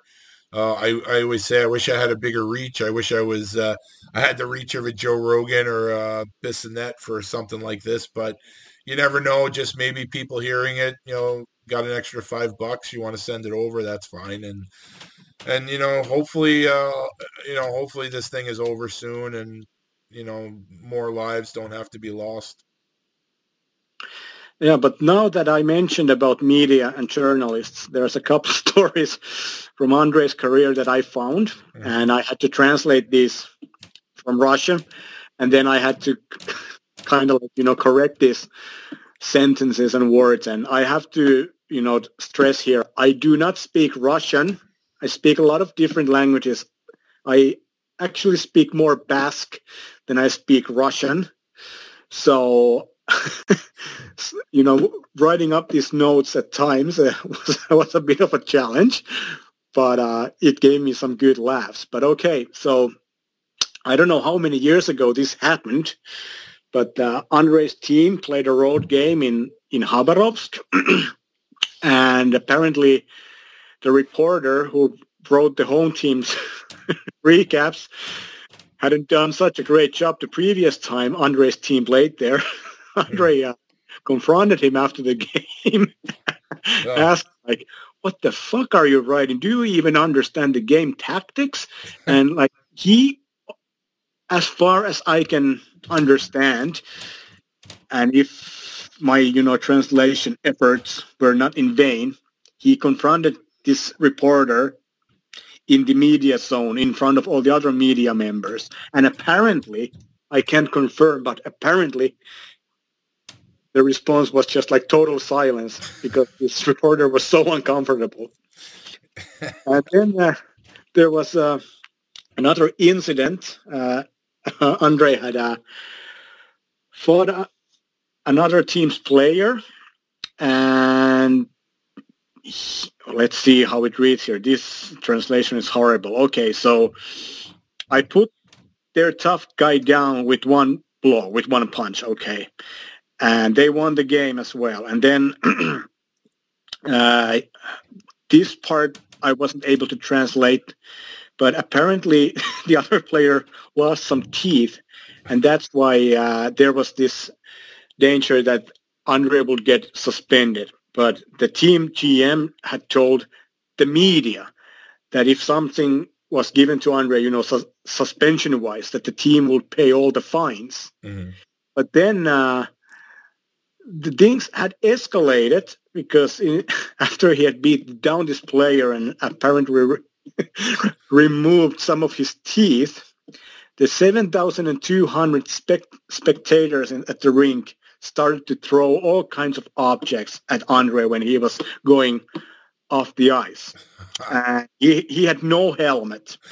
And somebody threw, and it reads here, and you have to understand, this is through the Google Translator. Mhm. Someone threw a half meter sized sharpener. So I don't know if this means a knife or an actual sharpener. And then this this is what I told you last night or two days ago. I was escorted off the ice by the highest police members and the leaders. And the Russian police officers, they have this kind of like a, like a like a like a uh, cer- ceremonial knife, like in old school style. Like for example, in Italy, a lot of the carabinieri they have uh, on Sundays they have their old school swords also with them.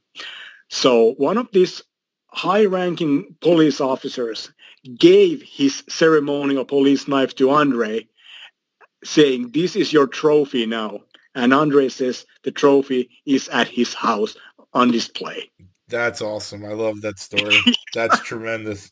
hmm And he also, uh, one of his most well-known fights in Russia was when someone called Reid Simpson was, you know, terrorizing the league Yeah.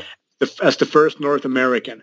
So they had a great tilt, and it's actually online. Yep. And I need to send you all my Srubko footage that I have because some of this footage I had to ex- extract from DVDs and stuff. Mhm. But uh, yeah, besides Reid Simpson, uh, there was this one Russian tough guy, uh, Alexander Yudin, who also played in North America. Yeah. But this was just before the days uh, before the Vityaz team started to, to bring like, you know, multiple tough guys. But Andre's last career fight, if I can trust this old drop your gloves card, it Mhm. was against uh, Josh Gratton. Yeah, I saw that. I saw that. Yeah, and unfortunately, I can't find that video online anywhere. Not if I try to search it in English or in Russian or in Ukrainian. Maybe somebody has it. And uh, like I said, I'm trying to put together all the footage that that, that is out there Mhm. from his career. And first time I put together some footage for Andre was in 2003. And I basically, all the stuff that I had on him at the time were the fights from Las Vegas. And I made a copy of that VHS tape. I wanted Yep. to say it out loud. Yeah. Now, I and I sent it to his address, which he, he had given me. And then years later, when I met him again, I asked him, "Hey, did you ever re- receive the VHS tape?" And he just smiled and said, "No." But but that's no surprise, he said, because at at these these uh, logistic centers, stuff very often seems to disappear. And I I can remember in the 80s and 90s when my family and our our relatives we would send uh, you know clothes, some utilities, even some you know you know um, some canned food products over to Estonia to our distant relatives Mhm. When they were still living under the Soviet rule. None of the packages ever arrived, or if they arrived, they were clean, empty. There was nothing in there. So we always had, like when we went to Estonia, we had tons of stuff, and the customs officers were always very interested. And there's one brutal story. Like, I think this might sound entertaining to the North Americans now, but please remember, my mother was born in Canada, in Sudbury, Ontario. Mhm. And she's traveling to Estonia with my father, who was born in Finland. And the KGB goes through the passenger list. And they take my mom in for questioning. And they keep her in there for hours. Only because she was born in North America. So she must be affiliated with somebody from the CIA or the FBI or God knows what. So that's like that's like only one hour from Helsinki, Estonia. Mhm. That's how different the worlds were. Uh, back in the 80s and in the early 90s, the only access to Estonian people, and Estonia is like still, you know, over 10 hours away from Ukraine. But the only way for the Estonian nation to learn about what was really going on in the rest of the world was that on their uh, nor- northern coast, their uh, capital city, Ta- uh, Tallinn, they were able to see Finnish TV broadcasts. So that's how they learned about music, about the news, about you know Dallas and you know Dynasty and all these old school TV series. But that Yeah. was the only only place in the old Soviet Union where people got some kind of a glimpse what was life like out, outside there. God. That's That that was when I was about to enter my teen age. I was born in 1981. Are you there? Yeah, I am. Oh, Just, okay. I uh, thought, I thought, you, I thought you were going to say something else. No, and, and as I'm listening to you say that, and, and I'm listening and I'm thinking about it, all I could think about is, you know, over here in the U.S. And, uh, you know, I'm not going to speak for people up in Canada, but how many people have complaints about our lives over here? And, uh, you know, I love America. I love this country, you know, and I, I love living here. And I'm, I'm so grateful that I was born here and and I think there are people that uh, you know over the last five or six years that have expressed their disgust with America and all this other stuff, and you know, a lot of these uh, you know fake celebrities have expressed their disgust, and it's like you really don't have any idea how things are in other places, how you're so fortunate to be in this country. And, you know, stories like, you know, I mean, obviously you, you hear about, you know, what's going on now, but just even stories like this, you're talking about little innocuous things. It sounds innocuous to us, but even talking about your mom being detained by the KGB. And it's like, I'm just listening to all this going, you know, for people in this country, we're so lucky to be here. And, um, you know, just so many people that are, are bitching and moaning about, oh, it's this and it's this and blah, blah, blah. It's like, fuck, you know, you know, go somewhere else for a week or a month and see how life is other places and, and just how lucky we are to live in America. And, uh, you know, that's, that's really, as I'm listening to your stories, that's one of the things that comes to mind are the people over the last few years that just fucking bitch and moan you know, and uh, you know, I'm I'm glad I live in America. I'm, I'm I feel lucky to live here. You know, I don't really give a shit. I think our government is full of shit. Uh, but I think all governments are full of shit. So, um, but I, I, you know, for those people that that complain about this country, it's like, man, you know, where else would you rather be? Where else do you think it's going to be better? And I'm not so sure there are many places, if any, you know, that uh, you know have the freedoms that we have here you know, maybe outside of here in Canada, like you just say, like you go to different places in the world, it almost seems prehistoric. So, you know, that's really out of out of all the stuff you've said today, you know, non-hockey stuff, that's really the the part that resonates with me, how how fortunate I am to to be here in uh, in the US. So yeah, and it's uh, interesting now that when I consider, you know, of course, every day I read news from all over the world.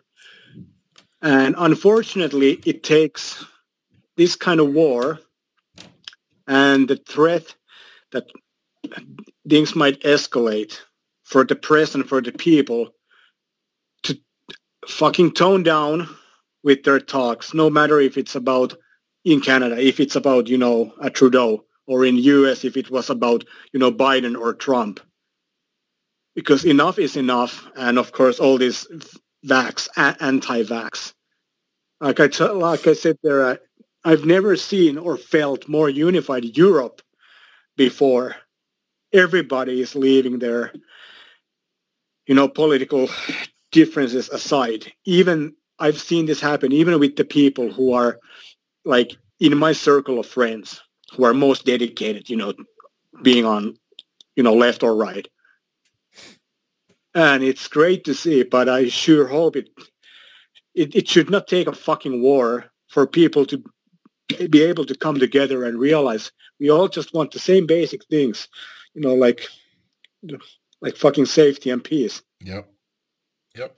Yeah, but like I said, over here it's you know, I think over here you get spoiled and you, you're able people don't realize you're able to bitch and moan and complain about things because of the freedoms that we have and you know and and the bad thing about over here is the the um the empty cans the ones that rattle the most uh, about politics for the most part never gave a shit before the Trump Hillary election never yeah. cared about politics and then all of a sudden became uh, political experts the uh, the people I call the 2016ers never cared never cared about politics then all of a sudden uh, did the deep dive and just believed everything they heard on whichever uh, network they watched. And uh, some people are still stuck in that mentality, but you know, yeah.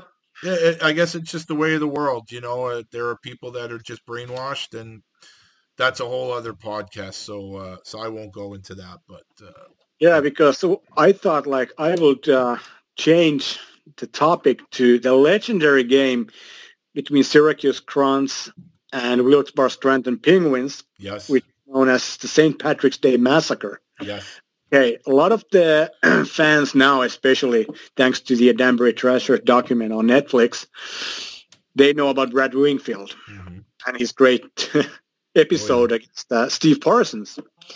But there was an aftermath. Uh, after uh, the main the, the main event, uh, a guy called Jason MacDonald was having a bit of a go with uh, David Ling. Mm-hmm. So Andre decides to be the good and perfect teammate that he always was. He comes up from the bench knowing fully well that he will get a suspension. But he decides to challenge MacDonald, who is without a shirt at this point. And you can all find this clip on YouTube. Uh, I believe it was, the video is called 06 uh, MacDonald, M-A-C, McDonald. So Andre decides to engage against Jason MacDonald. And it's so funny, like the first, you know, 30 seconds before they engage, uh, McDonald is visibly, you know, grasping for air. And then he raises up his dukes and says, okay, buddy, let's go. and for his efforts, Andre received a six-game suspension, which came as a no surprise. But that was a that was the second year that he had actually, uh, or he was playing under an NHL contract because the year before, as a 26-year-old undrafted player, he had signed an, a two-way deal with the Blue Jackets, mm-hmm. and one year later, they again signed him for you know one more year. So that alone also is quite an achievement that he was able to secure such contract. It's too bad that he never, you know, got the call up to play in the NHL. But again, like when when you were talking about his fight card, mm-hmm. we just you know consider the teammates he had in Las Vegas. There was like five guys who were equally as tough as Andre. So everybody was able to fight, you know, as much as they wanted. But I'm sure uh, what Andre told me when he first went to Syracuse, and you know, Jody Shelley, he he he was still a prospect. Mm-hmm. So Shelley was carrying all all the heavy, you know, lifting there, and uh, Andre said that it was the first year when basically all his fights actually were because that of the fact that he had to react to what happened on the ice, you know, just like moments before. He didn't have to fight the guys who were playing like, you know, two shifts a game mm-hmm. because you know, Jody Shelley was there. So he was taking all the number one guys and the all so-called staged fights, you know, for the lack of a better term. Right. So Andre was able, you know, just to play a bit more and actually to react if something you know dirty happened, then he will be right there, you know, to do his thing. Mm-hmm. So maybe his fight card from from Las Vegas, you know, through to Syracuse wasn't as stacked because of well, in Las Vegas he had you know all those other guys. Then the first year in Syracuse there was uh, there was Jody Shelley, and and the next year there was the uh, the late uh, Trevor Ettinger. Yeah. So uh, Andre was able to, you know, focus more on, you know, just playing hockey. Yeah. But still, like that fight card is that is impressive. Like if you if you consider that he goes against, you know, Francis Belanger, Ash, Scott Ferguson, Mark Major, Aaron Downey, Gary Goulash. Then the second year, again, there's MacDonald, uh, Guillaume Lefebvre, Brian Schmier, Nathan Perrott, Jeremy Stevenson, Steve Parsons, Andrew Peters. So he wasn't shying away, but he was able to focus on playing more hockey than just fighting, you know, the meathead, so to speak. yeah, and that um, the St. Patrick's Day massacre fight with MacDonald, it looks like it's the fifth or sixth fight yeah. that he had with MacDonald. That uh, I guess him yep. and McPolin probably the two most frequent guys that he fought, and uh, it's good that you know you for the fans and you know maybe for the players too. It's always good when you have these personal rivalries like here on the island when you knew uh, mm-hmm. the Islanders are playing the Rangers and you're going to get Mick and Ty Domi or uh, Mick and Rob Ray and, and those guys. It, it adds a little something to uh, for the fans. So uh, whenever Syracuse was going to play Wilkes-Barre, you know it was a pretty safe bet you were going to see Andre go with uh, Jason MacDonald. Yeah, for sure, for mm-hmm. sure. And uh, unfortunately, I don't have the um, I uh, I don't have the Syracuse Crunch 0002 DVD that's out there. I already asked a, a, a, couple of my friends who collect these DVDs, and if anyone in the audience ha- has this DVD, please contact Joe and you know tell him about this because uh, Ah, fuck. Now I'm probably gonna shed a lot of tears, but like, I really hope that uh, someday I can uh, go to Ukraine to meet Andre, give him a good hug, shake his hand, and give him all the footage, give him all these great photos that I've seen and uh, been able to gather that I'm sure that he has never, never seen before. Because uh, he was always so proud of the career he had in North America, and he loved the fights and I'm only like I only need 18 more fights than you know for those who wonder how, how can I know about how many fights I'm missing? Uh, well I don't I, of course I can't be 100% certain but there's hundreds of fight fight DVD and fight tape lists out there that I use.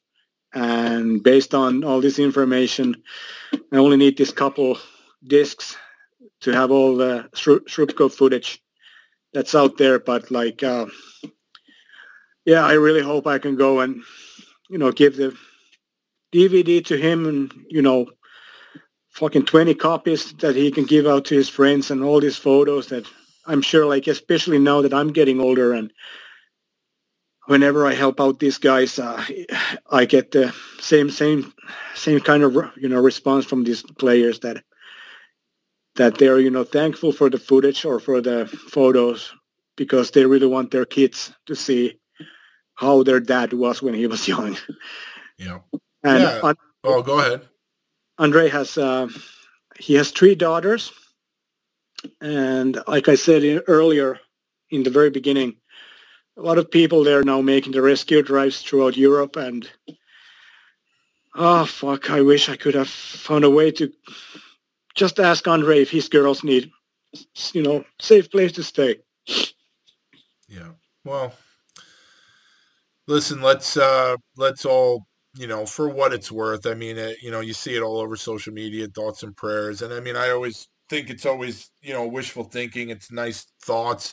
Um, you know, we can't go over and help them fight or anything like that. Let's just uh you know, let's hope this thing is over soon. Um, you know, part of me thinks the only way this ends is if somehow someone gets to uh, uh, Russia's little leader there and, and uh, ends him. But you know, that's easier said than done. But let's just um, let's hope there's a resolution to this and that uh, no more lives are are lost. And you know, on a on a lighter note and a much less important note in terms of real life stuff let's hope that you're able to meet up with Andre again, give him the uh, give him the footage. So if anyone's out there that um, that has any footage of Andre, um, you know, just check out his hockey DB. You may have a team DVD or something like that that uh, maybe uh, has a fight or two that uh, Yuka needs. And um, you know, Yuka's uh, very good about. He shares a lot of stuff. So even if it's one fight, I'm sure he's more than happy to send you the finished product. I, uh,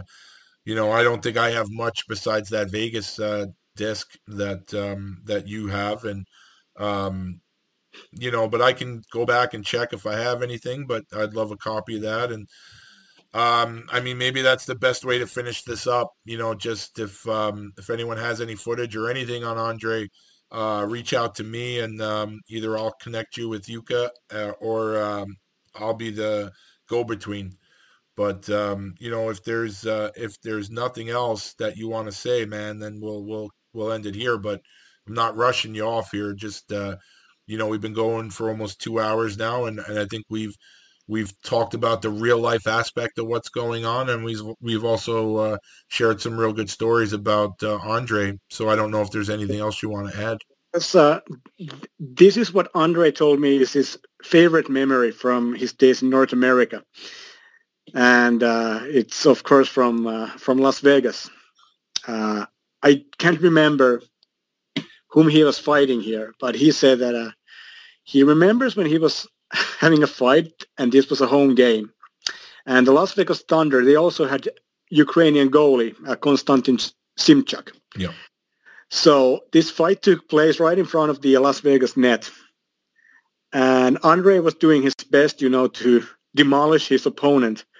And Simchuk was there like five, five or six feet away, yelling, "Kill him! Kill him, Andre! fucking have to kill him!" In of course in you know Russian or yeah. Ukrainian. Mm-hmm. Okay, and what Andre said that, and I started beat so hard that my bones just crunched.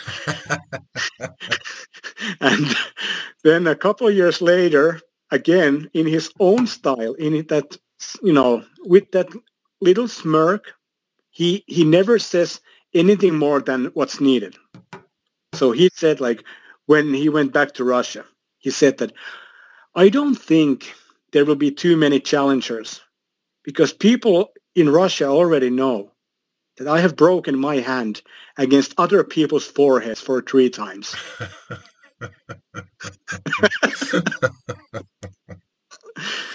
and that smirk, like I really hope you could all see that smirk because there is no aggression, there's no ego. He's just, you know, stating the facts. Yep. He's really like we always talk about that somebody is like a big, you know, teddy bear, and Andre really is. Like, uh, it's such a nice, you know, the uh, what's the word in English here? A contrast between his role and again his character. Yep. And uh, I'm really happy that uh, we were able to record this episode and you broke your own rules and I respect you so much because uh, I'm a punk rocker, like you said, and we like to, pray, you know, bend and break the rules. Yeah. And I'm happy to see that a middle-aged New Yorker is still able also to break his own rules. Mm-hmm. I'm very proud of you, my friend. Thank you for giving me this opportunity. No, it's my pleasure, and I, it's uh, funny that you say that because last night I was riding the train home with my friend from work, and we were talking about something completely unrelated and uh, and I said, no, I, I have to have this. And he goes, you and your rules. He goes, you have so many rules. I'm like, yeah, I kind of look at them as standards, you know, keeping up a certain standard. But uh, he's like, I, I never met someone with so many rules. I'm like, well, without rules, there's anarchy. And that's something as a punk rocker that uh, I think you would appreciate the anarchy side. But uh, yeah, you know, like I said, for this, uh, I, I, like I like the uh, parameters that I've set for this show, but uh, there are certain things that are bigger than uh, than uh, hockey and bigger than fights and bigger than rules about uh, second rate podcast there. So uh, so this obviously, you know, and listen, honestly, if I didn't if I had never met Andre, I don't know if this happens, but because I, I've met him a few times and I know what a good guy he is, uh, you know, I could break the rules every now and then. So uh, obviously uh, everybody on this side that uh, you know in this household i know that uh, we we hope he gets out of this unscathed and uh, hopefully he'll have a way to listen to this and uh, just know how much he is appreciated. But uh, but yeah it was it was okay to break the rules for you. Uh you've helped me out with this show enough where i could i could bend the rules a little bit for you this one time. That's great and actually i have uh i thought about the perfect ending for my section here and uh, not sure if uh, you or your audience has gone and checked out the words to the Ukrainian national anthem, but uh, I have them here in English, and they're actually pretty powerful. Uh, I'll try to collect myself here, but like um, a lot of these national a- anthems that we have, of course, they are very, you know, patriotic. And this Ukrainian national anthem is not only patriotic, but it leaves zero room for any kind of inter- interpretation, especially now considering what's going on. So, it reads in English, Ukraine has not yet perished, neither her glory nor freedom.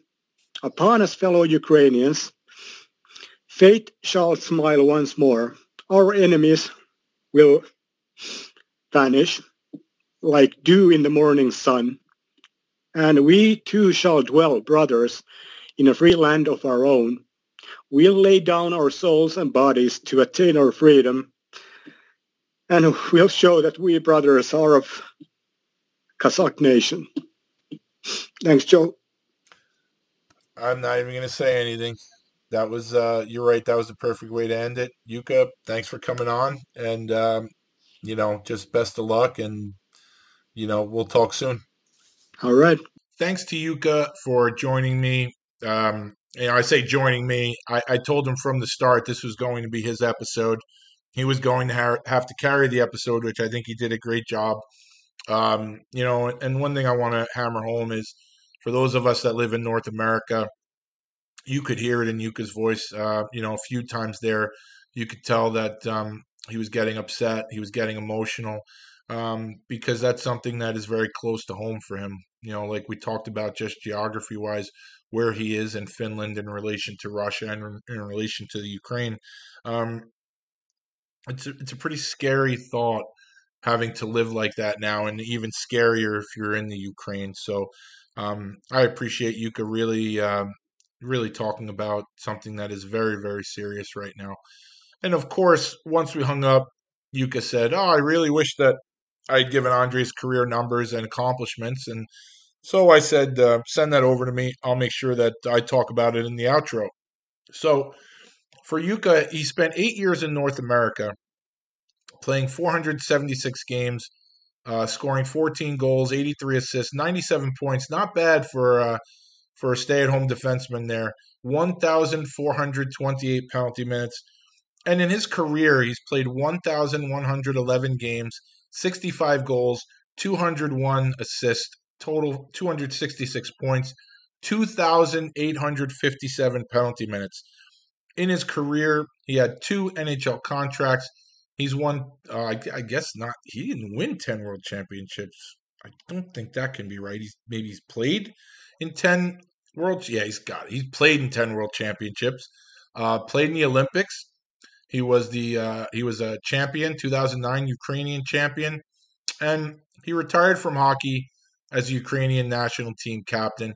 Went on to coaching, which Yuka and I discussed. So um, I hope that you learned something today about the man, about his career, and about uh, a really crazy situation that he's going through right now in Ukraine. And um, I, you know, like I say, the whole thing where you say thoughts and prayers, it sounds kind of hollow, to be honest with you. I see it all the time, and I'm not criticizing anyone. It's to me, it's something you say in an uncomfortable situation because you always obviously people are hoping for the best but what can you say? What can you really do? Um, so but obviously um, my thoughts are with Andrei and his family and I, and I hope they all escape this without any damage and hopefully it ends soon. Like i i mentioned it a few times in the show. So um, all the best for Andrei. Um, god I, what do you say? Best of luck. Like, like what do you say to someone who doesn't know what's going to happen tomorrow or what's going to happen today?